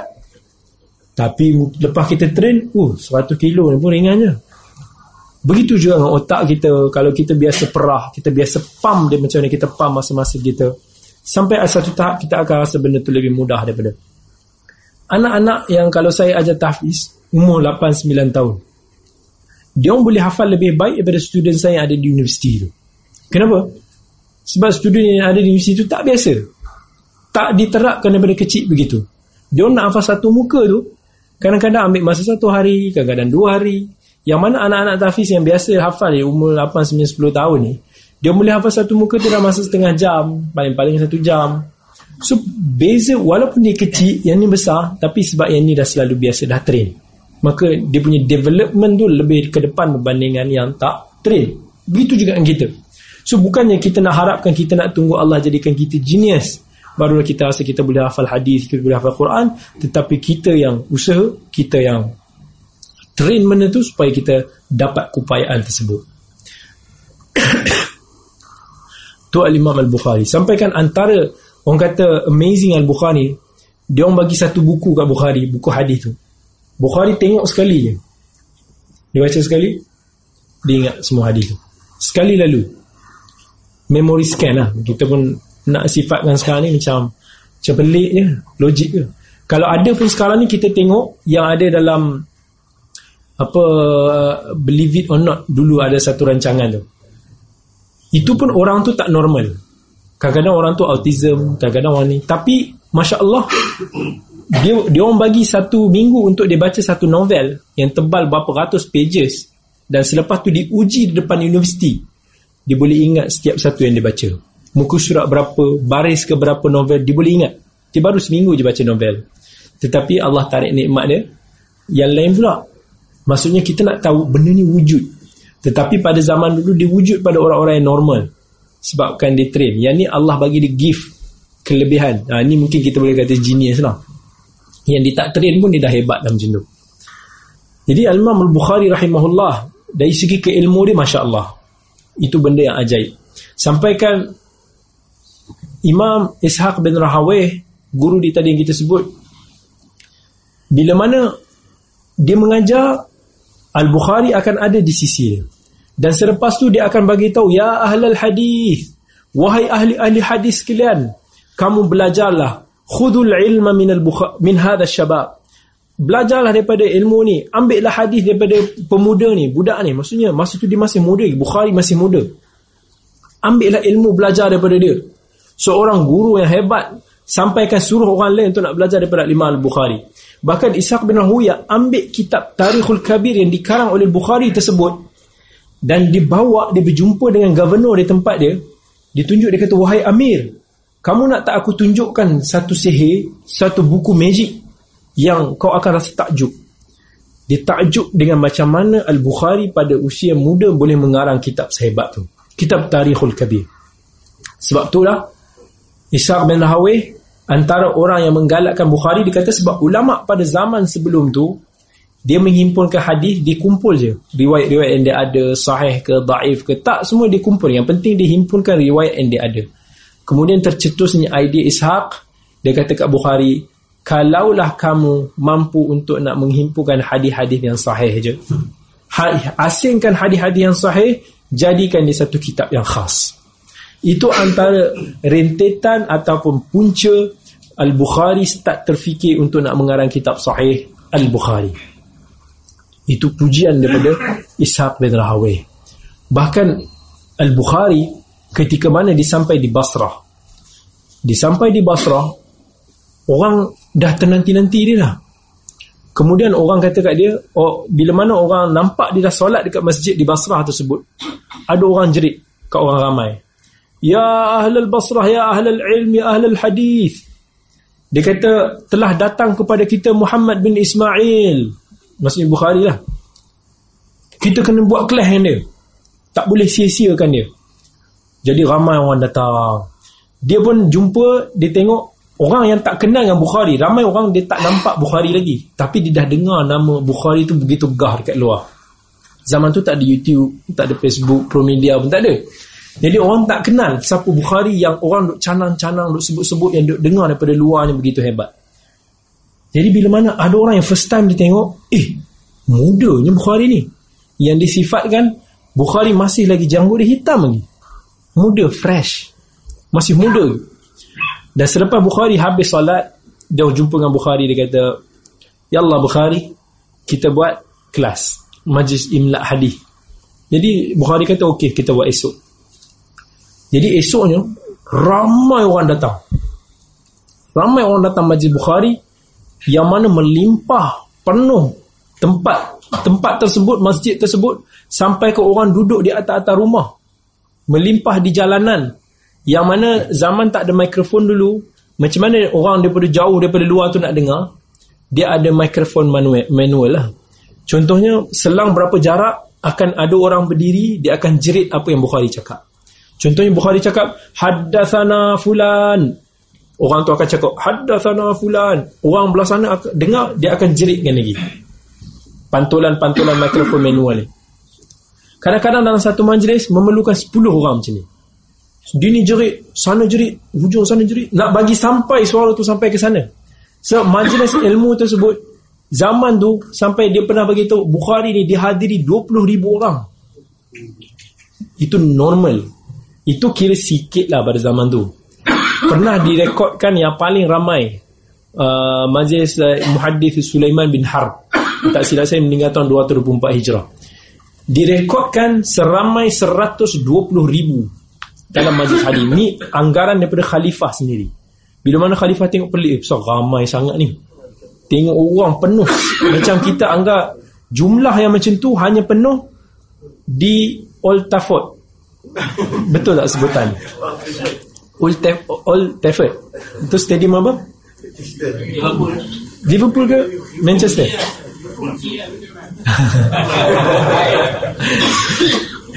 Stadium yang macam tu punya penuh hari-hari untuk majlis hadis yang disampaikan oleh ahli-ahli hadis para ulama pada zaman tersebut. Kita pun di sini kalau nak penuh macam tu pun hari-hari final macam minggu lepas ke berapa hari yang lepas kan. Uh, siapa lawan? Saya tak sure. Kedah dengan JDT. Itu yang baru mungkin penuh stadium. Nak harapkan majlis ilmu penuh memang susah lah. Dan kita boleh kata cita-cita yang mustahil pada zaman ni. Tapi zaman Bukhari puluh-puluh ribu tu standard biasa. Dan bila Bukhari pun segan sebab dia muda. Dia dia muda berbanding dengan syekh-syekh sini. Yang hadir tu bukan orang biasa-biasa. Ulama-ulama, fuqaha-fuqaha, oh, ahli hadis, ahli-ahli fiqah yang hebat pada zaman dia. Hadir depan mata dia duduk. Jadi Bukhari ni kata kalau macam tu dia kata uh, wahai hadirin hadirat dia kata sesungguhnya aku ni hanya seorang pemuda dia dia tawaduk dia kata aku ni orang muda je. Yang diminta oleh kalian untuk nak menyampaikan hadis. Maka aku merasa aku rasa yang lebih bermanfaat untuk kalian ialah kalau aku sampaikan hadis-hadis daripada jalan-jalan yang kamu tak pernah dengar. Orang pun macam wow macam mana tu? So dibuat contohnya hadis kan satu hadis. Kadang-kadang ada banyak jalan. Kadang-kadang satu jalan tu popular pada serta-serta negara. Sebab dia melalui jalan ulama'-ulama' negara. Kalau ulama' di Basrah, dia ada ulama' silsilah yang melalui, okey aku ambil daripada Syekh Fulan, dia di Basrah. Ambil daripada Syekh Fulan di Basrah. So dia ambil, so dia orang, dia orang hafal yang mana biasa familiar pada tempat dia. Jadi Bukhari ni kata, aku akan sampaikan hadis yang mungkin sama kamu pernah dengar daripada, daripada jalan lain yang kamu tak pernah dengar mungkin daripada jalan Kufah mungkin daripada jalan di Madinah mungkin daripada jalan Yaman umpamanya sanad tersebut. So dibuat okey hadis sekian. Hadatsana fulan an fulan an fulan an fulan. Kemudian dia kata jalan hadis ni yang ada di tempat kamu di Basrah ini ialah kamu ambil daripada Syekh fulan daripada Mansur. Tetapi aku sampaikan ni daripada jalan fulan yang lain. Hadis yang sama. So para ulama pun rasa begitu takjub dan amazing seorang pemuda yang begitu hebat boleh tahu selok belok jalan hadis boleh pilih yang mana jalan yang yang dimau yang mana yang orang kelompok ni tak pernah dengar dan disampaikan. Itu keajaiban Al-Bukhari. Itu tak cukup ajaib. Ada lagi yang lebih ajaib sampai dibagi tahu sebelum tu lagi. Uh, di Samarkand di Samarkand kat situ pun ada ramai ahli hadis. Disebutkan ada 400 muhadis di Samarkand uh, siapa pernah pergi Samarkand tempat yang popular dulu kan? Tempat perdagangan tempat tempat yang agak rancak lah. Bukhari bila mana datang ke Samarkand Bukhari ni yang saya suka nak cerita pasal dia dia ni macam legend tau. Macam kita kata orang tak pernah orang tak pernah tengok dia. Tapi orang tahu dia siapa. Bila mana dia nak datang ke satu-satu negeri jarang kita dengar ada ulama macam dia dia nak datang ke satu negeri tu macam gegak gempita lah. kecoh. Macam uh, kalau bagi peminat-peminat hiburan kan. Kalau dia suka artis Korea mana ke tiba-tiba artis tak nama siapa-siapa tu nak datang dia orang jerit histeria tunggu tunggu dekat tunggu dekat airport. Sampaikan follow ke mana-mana pergi ke tempat dia punya konsep dan umpamanya. Dah menanti-nanti sekian lama. Zaman ni ulama menunggu Bukhari begitu sampaikan Al-Bukhari dia bila mana dia sampai ke Samarkand dia orang excited. Dia kata Bukhari ni kita dengar dia memang hebat gila. Lah nak ke test dia? Soalan macam tu lah. Ulama dulu ni ni punya kerja dia kadang-kadang dia suka test. Ha, itu antara benda yang tak disukai lah. Jadi uh, Bukhari ni dia kata ok Bukhari datang. Apa yang kita buat? Sanat ahli Yaman kita tukar dengan sanat bumi haram kita tukar-tukar sikit perawi haram perawi di Madinah kita tukar dengan perawi di Yaman yang dekat-dekat serupa perawi daripada Kufah kita tukar dengan perawi daripada Basrah macam itulah dia tukar perawi Syam kita tukar dengan perawi sana jadi dia soal Bukhari bertalu-talu dengan dengan menguji dia begitu. Sampaikan perawi cakap tak ada siapa yang mampu untuk nak menjatuhkan Bukhari. Maksudnya tak ada siapa yang boleh buatkan Bukhari itu confused. Dia tahu. Itu disamakan. Dia pergi ke Baghdad. Sebelum dia sampai ke Baghdad, orang dah menanti-nanti. Ini kisah disebut oleh Ibnu Adi. Walaupun ada pertikaian dari sudut jahalah daripada segi sanad dia, kesamaran. Tetapi Ibn Hajar kata kisah ni tak ajaib pun bagi orang-orang macam Bukhari ni. Sebelum dia sampai ke Baghdad, orang dah macam, oh Bukhari nak datang. Oh, macam rockstar lah zaman sekarang ni. Pam, pam, pam nak datang. Seolah-olah orang orang lebih lebih excited Bukhari tu datang daripada Donald Trump datang lah. Dia dia punya aura tu. Pemimpin pada zaman tu tak sepopular dan semasyhur para ulama orang akan bagi sambutan pada para ulama compare tu para pemimpin pada zaman tu orang tunggu Bukhari datang ke Baghdad bergegar bumi Baghdad bumi yang tempat Imam Ahmad bin Hanbal duduk tempat ramai para ulama hidup tempat-tempat khilafah pada zaman tersebut bila mana Bukhari datang ke Baghdad macam biasa ada je yang kaki test. Jadi 10 orang ni para ulama ni ahli hadis ni asyik nak nguji je So dia pakat. Dia kata kita tanya kepada Bukhari Satu hadis Setiap seorang ambil lebih kurang 10 hadis.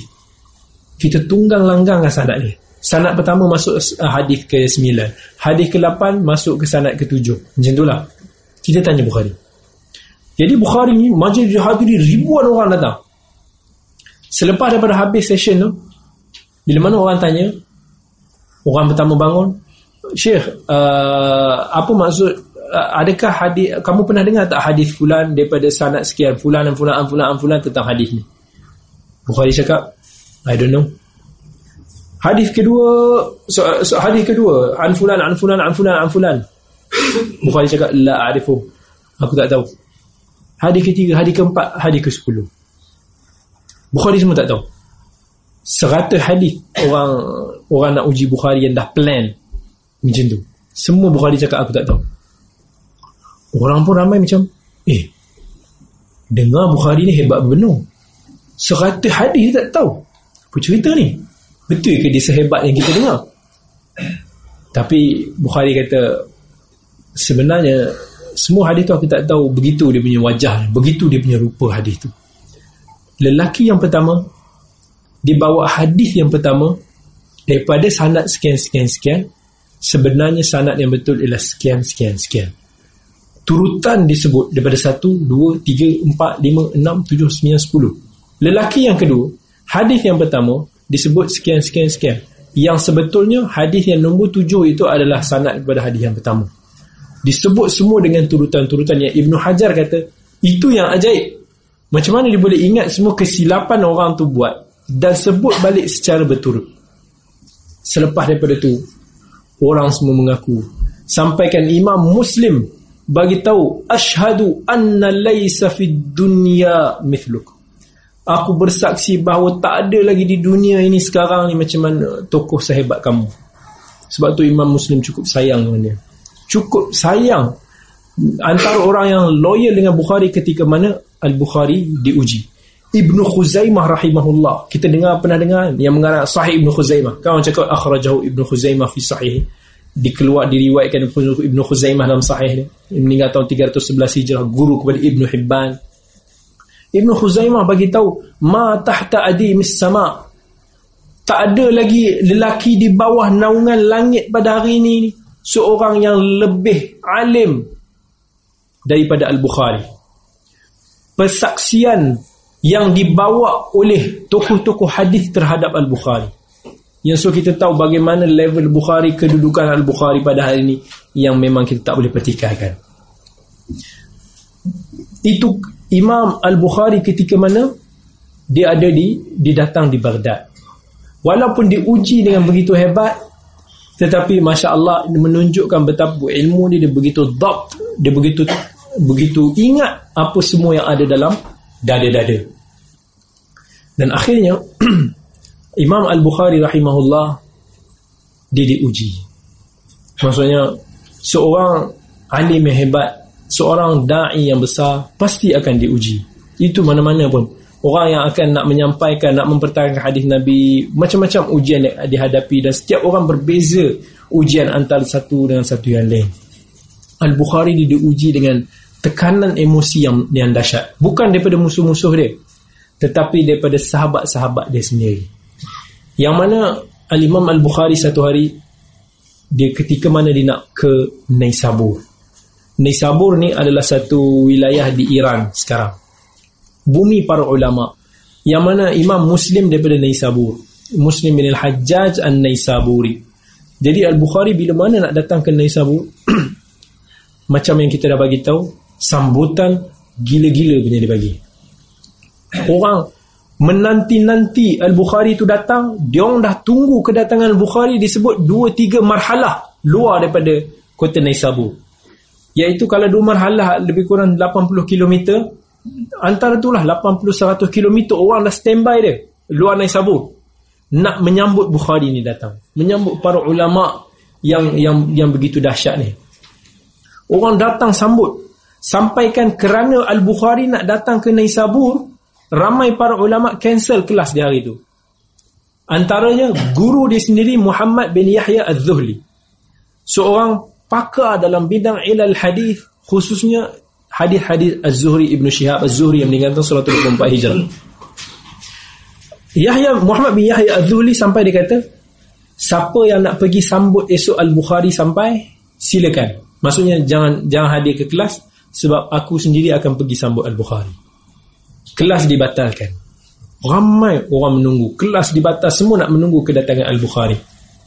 Boleh tak kita imagine macam mana suasana ilmu yang ada pada masa itu hidupnya ilmu yang kita tak dapat rasa hari ini perasaan ni perasaan yang kita hanya rasa benda tu pada hiburan tetapi kita tak rasa benda tu macam satu benda yang tinggi dalam dada-dada kita ni dalam ilmu tu kita kurang rasa.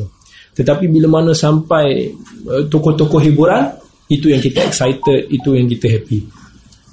Al-Bukhari sampai ke Nisabur ketika itu pada zaman tu baru je bahang-bahang daripada krisis Mu'tazilah, krisis-krisis yang hebat berlaku yang perbalahan besar dalam mazhab-mazhab ni pada zaman Imam Ahmad. Imam Ahmad meninggal tahun 241 Hijrah. Jadi masa itu adalah fitnah khalqil Quran tu kuat. Kalau siapa yang pernah dengar tentang kisah uh, khalqil Quran yang mana disebut kena sebut Quran ni makhluk umpamanya. Perbahasan tu begitu berat pada zaman tu. Sampai kan ada yang mati, ada yang diseksa, ada yang ditangkap para ulama ramai yang terpaksa berpura-pura. Dan bahang tu masih lagi wujud walaupun setelah Imam Ahmad meninggal. dan pada tahun 50 250 Hijrah lebih kurang 9 tahun selepas daripada itu masih lagi panas bahang jadi ketika mana Bukhari sampai orang ada yang macam mesti ada orang yang jenis busuk-busuk hati ni mesti akan ada yang macam kita kena test Bukhari punya akidah mesti akan ada kerja orang macam tu Syekh di Muhammad bin Yahya Az-Zuli dah kata kita jangan siapa-siapa tanya Al-Bukhari tentang soalan tentang khalqil Quran. Adakah Quran makhluk ataupun tak? Jangan. Sebab kita khawatir. Kalau Bukhari jawab ya, nanti semua orang akan reject dia. Kalau dia sebut no, mungkin dia akan ada masalah dengan authority.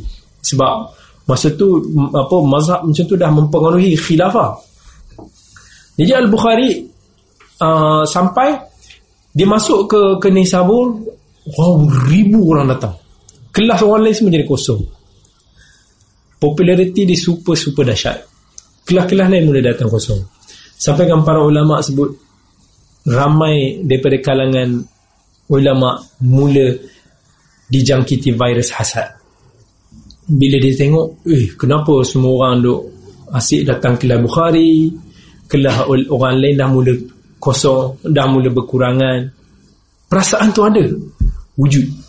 Bahkan kalau tanya kadang-kadang asatizah-asatizah yang ada hari ni pun kadang-kadang ada perasaan macam tu kenapa kelas uh, ustaz sekian ramai? Kenapa kelas yang ni dia, dia tak ramai? Ah, kadang-kadang ada. Sampai membuatkan perasaan hasad tu wujud. Perasaan tu wujud sampai kan menyebabkan dia orang mengatakan kita kena bagi trouble kat Bukhari. Tanya dia soalan yang apa soalan kontroversi tu supaya akan menyusahkan Bukhari. Bukhari dah berhari-hari mengajar kat situ okey, aman dan damai ribuan orang datang. Tetapi kita kena tahu kaki-kaki provok ni mesti wujud. Dia mesti akan datang nak tanya soalan yang ada niat sembunyi di sebaliknya. Orang yang tak tak cerdik lah. Tapi dia lebih mementingkan dia punya hawa nafsu peribadi. Ditanya Bukhari, apa yang kamu cakap tentang Al-Quran ni makhluk ataupun tak ha, akhirnya kena juga soal jadi Bukhari beritahu kalamullah bukan makhluk. Kalam Allah bukan makhluk. Tetapi perbuatan manusia makhluk. Lafaz manusia ni makhluk.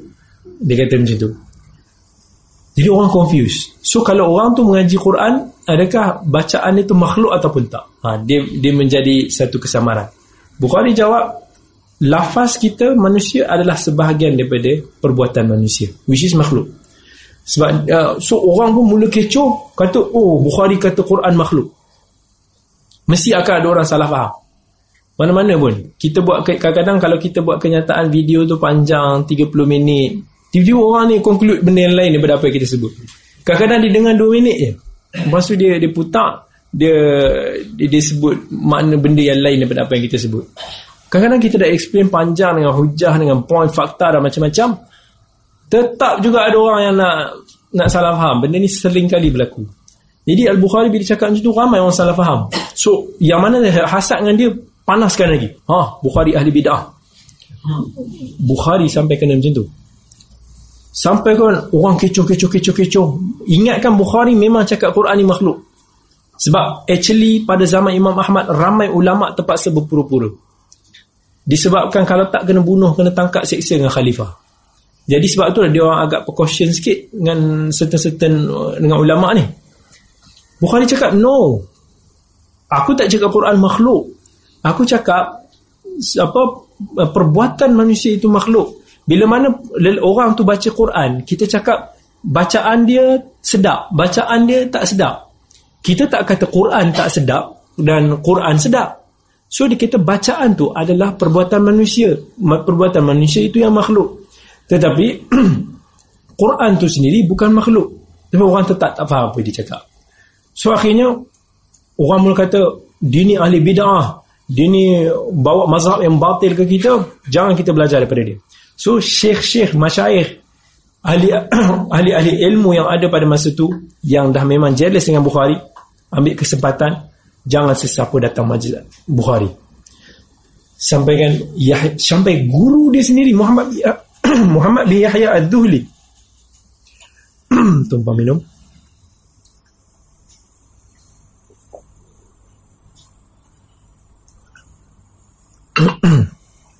sampaikan Muhammad bin Yahya Ad-Dhuhli sendiri begitu seorang ulama yang memang daripada awal dia nak sambut Bukhari. Yang daripada awal antara orang yang paling excited yang pergi sambut Bukhari akhirnya terjebak juga dengan fitnah tersebut. Dan dia kata kat murid-murid dia siapa yang hadir ke majlis Bukhari jangan siapa-siapa berani datang majlis aku siapa nak duduk majlis pergi duduk sana jangan duduk dengan aku. Dan siapa yang duduk di majlis ilmu Bukhari fattahimu. Tuhmahlah. Maksudnya dia akan terpalit dengan tuduhan mazhab ahli bidah.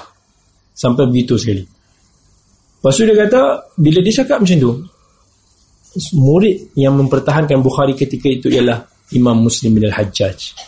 Imam Muslim bangun. Dia bangun, dia ambil kain dia dengan sahabat dia Ahmad bin Maslamah, Ahmad bin Salamah. Lepas tu dia keluar. Dia cukup sakit hati, dia tak puas hati dengan dengan apa yang jadi. Dia dia sampai dimarah dengan guru di Muhammad bin Yahya Az-Zuhli tu. Dia ambil semua buku-buku kitab-kitab yang mana dia dah tulis sofa hadis-hadis daripada Muhammad bin Yahya Az-Zuhli, dihantar balik dihantar dekat atas uh, binatang ternakan keldai ataupun unta nah ambil balik semua yang kau dah pernah ajar aku dulu sampai macam tu sekali Imam Muslim marah dengan guru di Yahya Az-Zuli sebab dia rasa Al-Bukhari dizalimi. Al-Bukhari tak diadili dengan sebaik-baiknya. So dia sanggup bangun mempertahankan Al-Bukhari. Anak-anak murid sebeginilah yang menguatkan Al-Bukhari. Sampai kan dia bagi tahu bayangkan daripada ribuan orang yang asalnya hadir yang hanya tinggal di Masjid Bukhari hanya dua orang. Imam Muslim dengan Imam Ahmad bin Salamah. Dua tu je yang setia yang maintain bersama dengan Imam Al-Bukhari. Padahal tak sampai sebulan yang lepas dia orang baru bagi bagi tahu Yuhya bin Az-Zuhli, Muhammad bin Yahya Az-Zuhli ni datang dekat Bukhari jumpa masa majlis pengembuian jenazah. Tanya Bukhari macam-macam isu tentang hadis, tentang ilalul hadis. Dia tanya, dia yang tanya Bukhari. Bukhari jawab sampai dia kata dia jawab macam qul wallahu ahad je.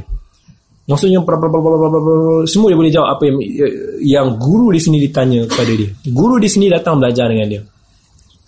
Ini nak bagi tahu para salaf keajaiban dia dia tidak dia tidak ada perasaan angkuh. Maksudnya dia kurangkan perasaan ego. Dia belajar daripada orang daripada atas dia. Dia belajar daripada orang daripada level bawah dia. Yang penting kita dapat manfaat.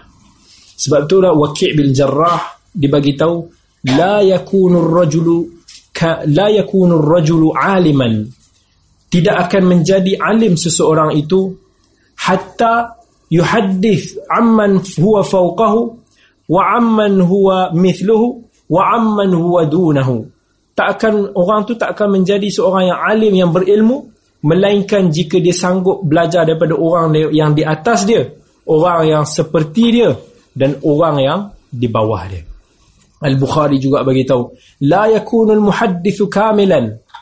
Tak akan menjadi seorang muhaddith tu muhaddith yang yang sempurna melainkan dia sanggup mengambil menulis hadis daripada orang di atas dia. Maksudnya orang lebih tua daripada dia, level-level guru dia. Ataupun orang yang setara dengan dia, seperti dia, iaitu level-level sahabat-sahabat dia. Dan begitu juga amman huwa dunau, iaitu level-level muda daripada dia, orang-orang yang generasi seterusnya. Tetapi dia sanggup belajar daripada mereka ini atas dasar ilmu tanpa ada perasaan malu dan aib. Sebab itu Muhammad bin Yahya Az-Zuhli tulis daripada Bukhari. Walaupun dia dianggap sebagai Bukhari antara murid dia. Dia belajar Bukhari Ilalul Hadith. Bukhari jawab, masa tu ada di tempat perkebumian jenazah. Sempat lagi time tu nak nak nak nak, nak discuss pasal hadis. Tak sampai sebulan lepas tu Zuhli dah jadi dah dah berperang dengan Bukhari. Sampai ke Ahmad bin Salamah ni diduduk dengan Bukhari dibagi tahu Bukhari kau pun tahu Muhammad bin Yahya Az-Zuhli ni di Nisabur ni pengaruh dia cukup cukup kuat dan besar orang cukup respect dia. Dan di kawasan-kawasan ni semua orang tahu maksudnya Zuhli ni siapa. Kita orang tak mampu nak pujuk dia. Tak ada siapa mampu nak pujuk Az-Zuhli Az-Zuhli marah. Sampaikan bila Imam Muslim keluar daripada majlis dia dia kata apa? Lelaki ni maksudnya Bukhari tak boleh menetap kat sini. Dia nak halau Bukhari keluar daripada Nisabur begitu gaduh yang peristiwa yang begitu sensitif pada masa tersebut. Dan kemudian dia Ahmad bin Salamah bagi tahu kat Bukhari yang Yahya bin Zuhli pun dah start nak halau dia. Bayangkan orang yang datang daripada jauh yang asalnya datang diberikan sambutan kata apa nasi kandar pining. Maksud special. Kan? Kalau kalau orang yang datang pining nak tahu sambutan itu bagus tak bagus orang sambut dia nasi kandar ha, dia diberi sambutan yang begitu dahsyat. Tak lama je dulu. Orang tengah yang sanjung gila-gila masa tu. Bayangkan sambutan yang yang yang daripada beribu peminat. Tiba-tiba tinggal dua je. Tiba-tiba semua orang lari daripada kuliah dia. Tak ada siapa nak follow dia. Sedih. Tekanan perasaan. Dia sampai bila mana Ahmad Salamah sebut Zuli dah start nak nak halau dia semua dia pun pegang janggut dia dia pun dia pun fikir-fikir. Dia kata ya Allah dia mengadu ke Allah ya Allah sesungguhnya kau tahu bukan aku yang nak datang ke Nisabur ni. Orang panggil dia. Maksudnya orang jemput datang berkongsi ilmu dengan Nisabu dan dia pun menghadapi masalah-masalah di tempat-tempat yang lain musuh-musuh banyak jadi tempat yang baik untuk dia pergi berpindah dia pergi ke Nisabur. Kau pun tahu aku tak adalah nak teringin nak duduk kat Nisabur ni Allah. Tetapi di tempat-tempat yang lain di negeri yang lain aku menghadapi musuh-musuh yang banyak. Dan dia kata lepas dia mengadu pada macam tu dia kata sesungguhnya lelaki tersebut telah dijangkiti dengan hasad atas apa yang kau kurniakan kepada aku. Lepas dia mengadu tu dia kata ke Ahmad bin Salamah dengan Muslim dia kata inni usafir gadan. Esok aku keluar. Maksudnya sekarang kita kemas esok aku keluar dari Nisabur. Orang dah tak mau aku. Aku nak cerita. Ulama hadis yang besar. Yang mana kalau dia hidup di zaman ini mungkin kita akan tidur dengan dia, kita akan serve dia, kita akan cium kepala dia, kita tak akan biar ada satu saat pun Melainkan kita nak belajar dengan dia. Tapi di akhirnya dia, dia buang. Daripada very glamour sampai hilang semua glamour. Dalam masa yang singkat. Kemudian Al-Bukhari pun keluar. Membawa diri. Dia balik. Dia, dia akhirnya dia pulang ke Bukhara. Negeri dia balik. Masa tu dia dah tua dah. Dia pergi ke Nisabur pun umur 200, masa tu tahun 250. Kan? dia dah dia dah dah dah hampir dengan ajal dia dah tak lama lepas tu dia meninggal tahun 256 Hijrah dia sampai ke Bukhara orang macam tu juga bagi sambutan yang gilang gemilang. Itu yang saya rasa macam Masya Allah Bukhari ni pergi ke mana pun orang sambut dia macam macam satu diplomat besar. Dia pergi Bukhara orang sambut dia. Orang bagi dia duit. So dia memulakan kehidupan di balik kat sana. Imam Al-Bukhari pun hidup di sana. Di Bukhara kemudian dia duduk di Bukhara dia mengajar orang Bukhara dia mengajar di sana dah agak establish sikit sampai sampai satu detik diuji lagi kali kedua. Kali kedua uh, Khalid bin Ahmad pemimpin governor yang memerintah ketika itu di wakil kerajaan di di Bukhara masa itu dia kata dihantar utusan aku nak ajak Bukhari, ambil kata aku nak ajak Bukhari datang mengajar dekat istana aku ni uh, ajar kitab dia Bukhari, Sahih, Sahih Bukhari ajar Tarikhul Kabir. Kalau kita lah zaman sekarang ya salahnya? Kita mengajar pemimpin kita hadis. Tak ada masalah kan? Tapi Bukhari ni ada satu dia ada satu karakter. Satu karakter yang kita kena understand dia ada perasaan berbangga dengan nilai ilmu yang ada. Jadi bila mana Bukhari dijemput macam tu dia kata aku tak mau menghina ilmu. Aku tak akan membawa ilmu aku ke pintu-pintu salatin. Aku tak akan mau pintu aku ni ke rumah-rumah sultan-sultan. Siapa sultan-sultan yang nak belajar daripada aku ni datang ke masjid aku ni ataupun datang ke rumah aku. Dia ada perasaan itu. Dia bangga dengan ilmu yang ada. Ilmu yang aku ada ni bukan untuk aku kongsi dengan kelompok-kelompok tu je dia deserve untuk dikongsi bersama masyarakat kalau dia sultan tak setuju dia kata sultan boleh blok aku sekat aku maksudnya tarik balik tauliah aku. Macam tu kan. So aku akan ada alasan hujah excuse dengan Allah kelak. Yang mana aku boleh bagi tahu ke Allah bukan aku yang nak menyorokkan ilmu tetapi sultan yang halang aku. So akhirnya dia disuruh uh, dibagi tahu utusan tu benda tersebut. Khalid bin Ahmad marah gila. Wih, kerek gila. Ha, dia mesti ya, tercabar.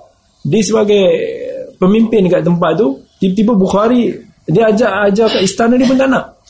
Kalau kita, oh peluang masuk istana, dapat duduk dekat-dekat raja macam tu kan. Bukhari no. Sebab dia tak melihat keduniaan ni semua. Dan dia marah, dia minta bantuan bantuan seorang lelaki Al-Huraith atau Huwairith untuk nak berpakat mengadakan fitnah baru kepada Bukhari apa yang berlaku pada Bukhari yang yang kecoh di Nisabur sebelum tu kita bagi havoc balik kat sini. Bagi orang benci balik dia. So dia dia, dia pun sebarkan fitnah tu. Sampaikan orang mula marah balik Bukhari. Dan orang halau dia balik daripada negeri asal dia. Sedih. Akhir hayat seorang imam yang besar. Seorang tokoh ilmu ni yang ada beratus hadis di dada. Yang dia kata aku memilih 600 hadis. 600 ribu hadis. Daripada 600 ribu hadis ni aku pilih hadis-hadis tu yang mana aku nak letak dalam sahih Bukhari. Dalam kitab sahih. Seorang imam yang begitu mulia. Yang mana kalau kita tahu karakter Al-Bukhari ni Allahu Akbar. Dia bukan orang yang susah. Al-Bukhari ni antara ulama yang berada jugalah. Kita jangan uh, ulama dulu ada sebahagian yang memang kaya dia berniaga dia ada. Bukhari dia berniaga. Sampai Bukhari ni bagi tahu pendapatan aku sebulan hasil daripada perniagaan aku 500 ribu dirham.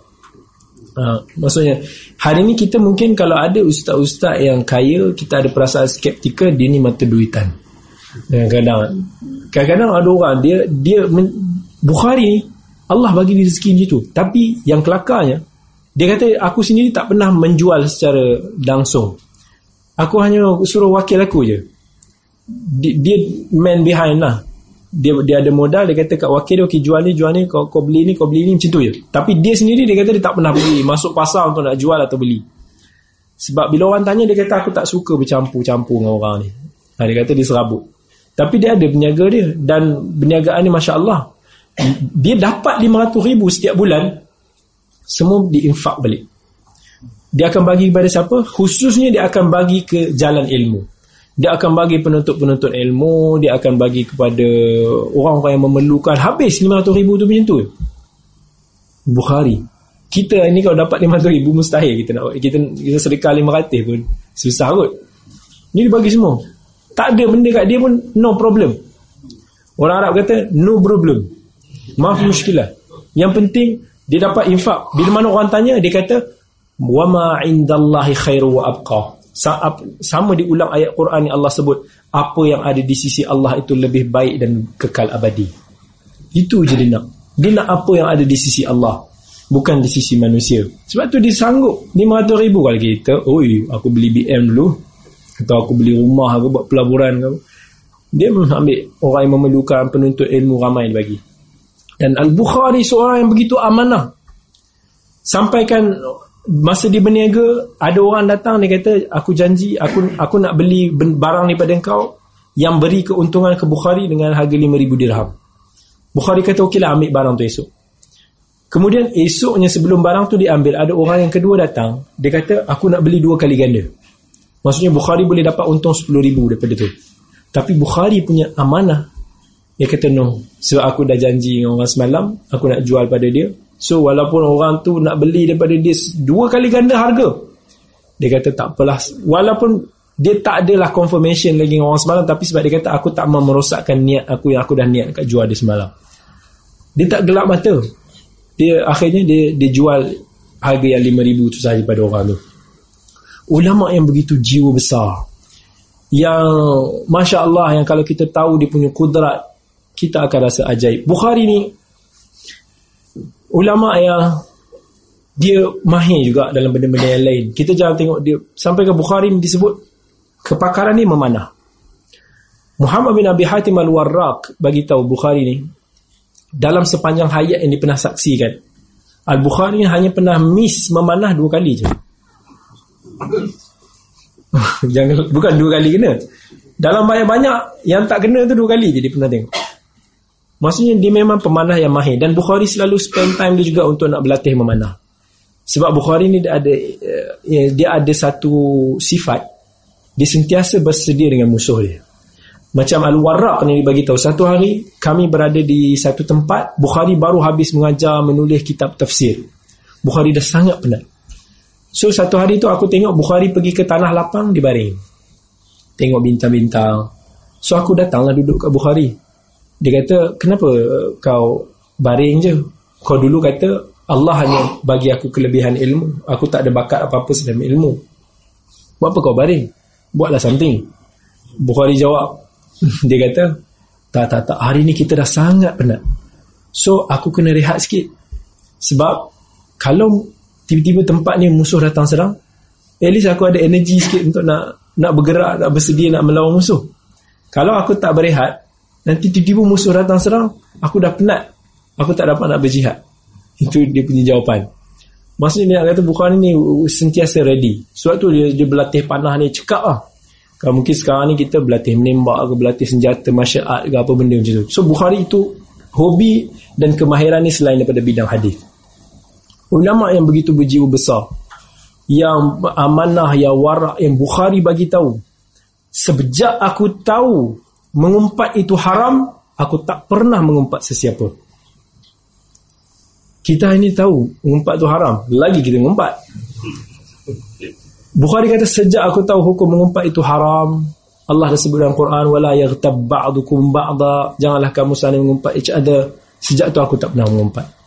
Sampaikan Bukhari bagi tahu kerana aku tak mau aku berjumpa di hadapan Allah kelak di akhirat kelak dalam keadaan aku mempunyai musuh. Dia tak nak bila mana dia ngumpat orang tu nanti pahala dia kena curi kena ambil orang tu. Ataupun dia akan dihisap di hadapan Allah. Dia kata tak mau aku tak mau ada musuh di hadapan Allah. So aku tak mau hentam siapa-siapa. Paling-paling dalam bidang hadis bila mana di karang kitab tarikhul kabir tu dia tak gunakan istilah-istilah yang berat. Itu kelebihan manhaj Bukhari yang kita faham Bukhari ni guna lafaz yang ringan je. Tetapi kadang-kadang maksud dia berat dia selalu guna perkataan taraku fihi nazar. Dia nak kata perawi-perawi yang teruk ni yang kena tinggal dia kata fihi nazar. You kena semak balik. Macam tu. Kalau dia nak dia, perawi tu mungkar kadang-kadang dia hanya sebut tarakuh tarakuh ni maksudnya ulama tinggalkan dia.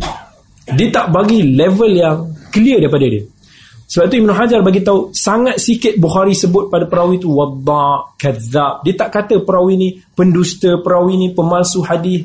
Dia sangat-sangat berjaga. Paling-paling dia bagi tahu ramauhu bil kadhib Ulama lain sebut dia ni pendusta. Dia punya menjaga lafaz dia supaya tak adalah direct bahawa dia ni mencela orang. Padahal itu dalam bidang hadis yang menjadi keperluan, yang menjadi kewajipan ya untuk nak dibincangkan perbahasan perawi dalam tu. Dan bila mana orang bagi tahu ramai orang tak puas hati juga dengan kitab Tarikhul Kabir ni. Dia kata Aku tak buat apa-apa pun. Dalam kitab Al-Bukhari, dalam kitab Al-Bukhari ini, aku menukilkan kalam daripada ulama. Bukannya daripada pendapat aku sendiri, tapi daripada para ulama. Sedangkan Nabi sendiri sebut bi'sa'atul ashirah. Maksudnya dia pun sebut dalil-dalil yang mengatakan boleh untuk kita nak berbicara tentang seseorang itu bila mana ada maslahatnya dari segi syarak.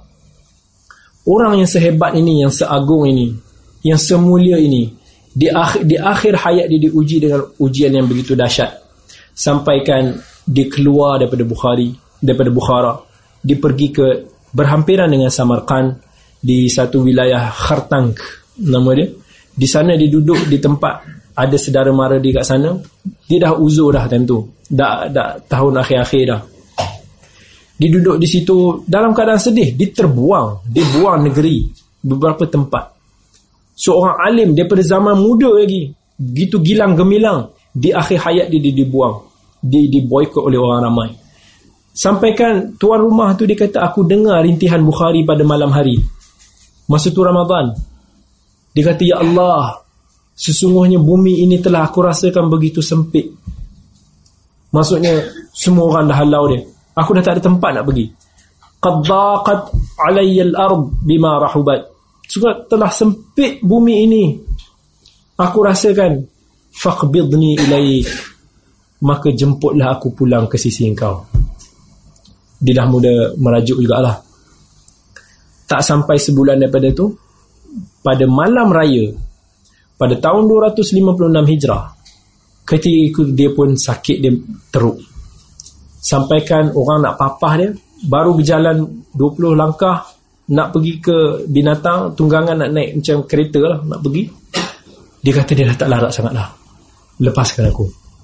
Lepaskan dia dalam keadaan bersendirian dengan beberapa orang je ada kat situ. Akhirnya Allah tarik nyawa dia dalam keadaan yang sunyi sepi dalam keadaan yang tak ada siapa yang bersama dengan dia. Sedangkan dia telah menyumbang satu khazanah yang begitu besar yang akhirnya selepas generasi dia lah karya dia dihargai sampai ke hari ini. Akhirnya Al-Bukhari rahmatullahi alaih pulang ke rahmatullah dan akhirnya legasi yang ditinggalkan hari ini penulisan-penulisan di hari ini Allah angkat sampaikan hari ini tak ada satu kitab yang lebih popular selain daripada kitab Sahih Al-Bukhari. Dan Sahih Al-Bukhari ini telah disyarahkan oleh berpuluh-puluh-puluh syarahan. Banyak ulama mensyarahkan kitab Sahih Bukhari yang semuanya akan masuk ke kocek Al-Imam Al-Bukhari. Bukan wang ringgit tetapi yang merupakan harta yang berkekal abadi di akhirat kelak. Saham-saham Al-Bukhari yang beliau tinggalkan. Hari ini orang berbicara tentang hadis tak ada siapa yang tak sebut nama Imam Bukhari. Saya rasa hari ini sesiapa yang seorang yang muslim yang ada menyebut tentang hadis pasti akan menuturkan nama Al-Bukhari di bibir dia. Sama ada dibaca ataupun didengar.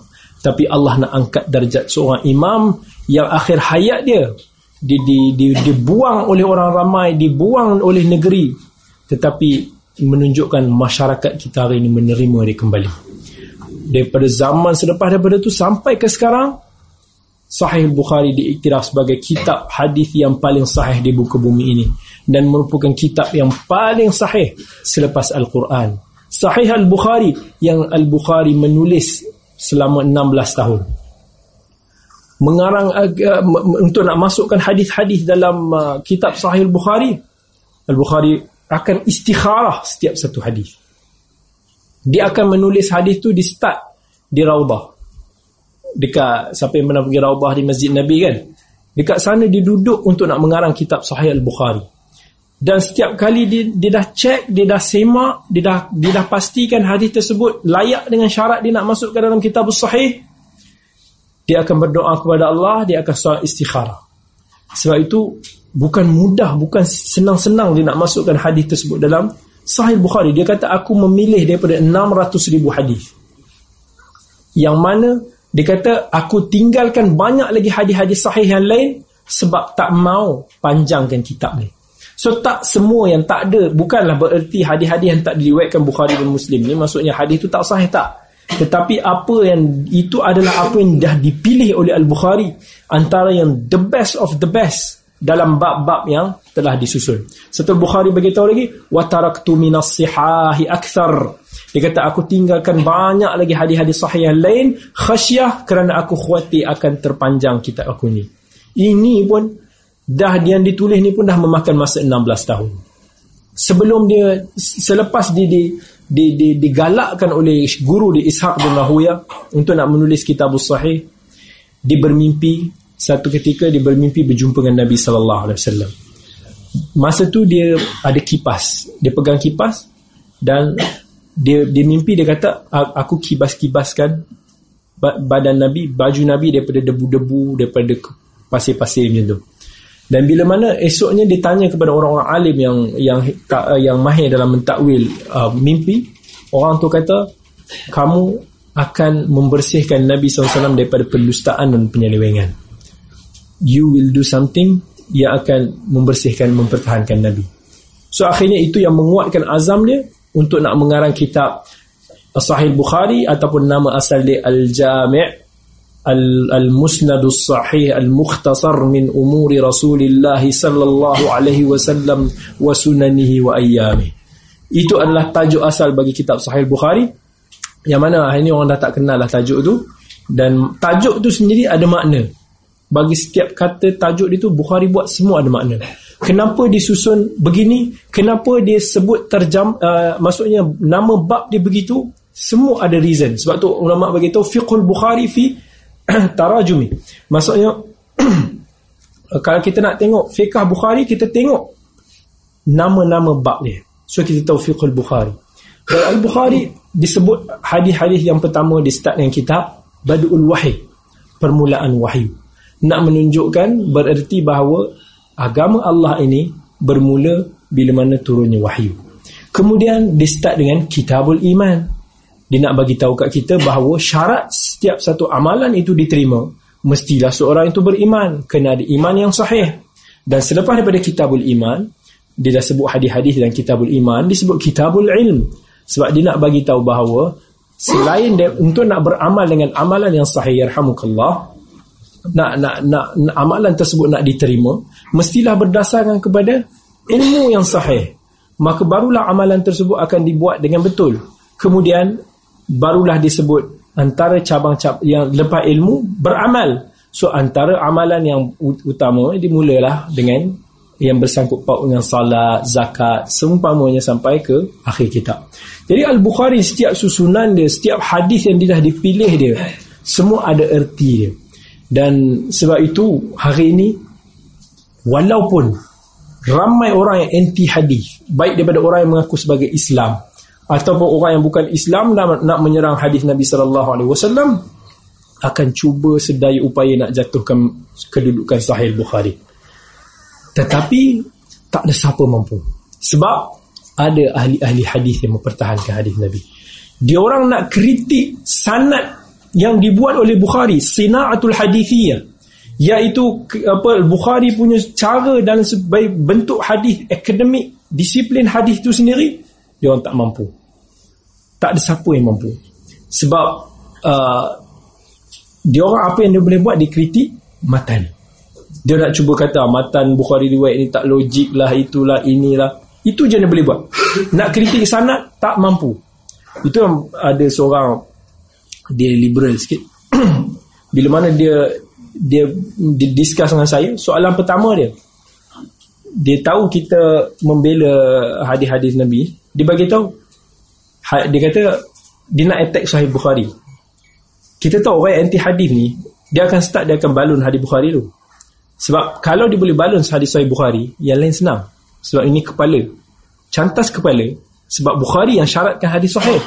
Kalau hadis yang disyaratkan Sahih pun boleh kita cantas, yang lain-lain lagi mudah kita nak tarik. So dia tanya, apa uh, hadis dalam Sahih Bukhari ni semua sahih ke ada yang daif tak? Dia tanya saya. Saya tahu apa maksud dia. Tapi kita tahu juga yang orang macam ni dia tak ada disiplin hadis pun. So saya bagi tahu dia, Daif yang macam mana yang tuan maksudkan? Daif dari sudut matan, daif dari sudut sana, daif dari sudut amalan. Tang mana tu? Sebab setiap satu ada jawapan ni dan ada kesinambungan antara satu jawapan dengan satu jawapan yang lain. Dia tak tahu nak jawab.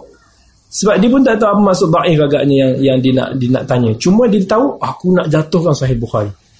Tapi kita belajar kita kita tahu maksud perincian kalau ada tang mana kenapa reason yang dia tak faham sebab itu dia orang tak mampu nak kritik sahih Bukhari dari sudut keabsahan hadis yang dia boleh buat ialah kritik matan. Oh hadis ni hadis pasal anjing itu dan ini. Hadis pasal lalat tak logik. Hadis itu, itu macam-macam hadis yang dia nak kritik guna kepala akalis ni itu pun dia tak boleh buat. Tapi itulah peranan sebagai ahli hadis yang hari ini kita nak bangun membela Nabi sallallahu alaihi wasallam dengan membela hadis Nabi sallallahu alaihi wasallam. Allah sebut dalam Quran, "Ya ayuhan nabiyyu inna arsalnaka syahidan wa mubasysyiran wa tu'azziruhu wa tuwaqqiruhu." Allah utuskan rasul kepada kita ini supaya kita beriman dengan Allah, supaya kita muliakan Nabi dan supaya kita bantu Nabi. Macam mana kita nak bantu Nabi sekarang? Kita nak bagi Nabi wang ringgit, Nabi dah tak ada tetapi legasi yang Nabi tinggalkan Al-Quran was sunnah itulah yang kita akan pertahankan moga-moga kita akan menyelusuri jalan yang ditunjukkan oleh para salaf rahmatullahi alaihim ini dan uh, kita dapat manfaat daripada kisah kehidupan hayat Imam Bukhari rahimahullah pada hari ini dan moga-moga membuatkan kita lebih kenal dengan ketokohan beliau, siapa beliau, nilai tulisan-tulisan daripada orang-orang begini. Kalau kita tak mengenali siapa penulisnya, siapa ulama ni, maka kita akan kurang perasaan cinta, kurang kita mengenali dia. Dan moga-moga ini akan membuskan kita pun semangat untuk menjadi seperti beliau. Walaupun kita tahu tak mahu menjadi seperti beliau dapat setara buku lali beliau pun dah sangat dah bersyukur. Wallahu taala a'lam أقول قولي هذا وأستغفر الله العظيم لي ولكم والسلام عليكم ورحمة الله وبركاته saya ucapkan terima kasih banyak-banyak kepada semua hadirin hadirat yang sudi hadir walaupun dalam keadaan yang uh, musibah yang menimpa Pulau Pinang hari ini tapi Alhamdulillah moga-moga amalan kita diterima dan Allah berkati usaha kita dan majlis ilmu kita hari ini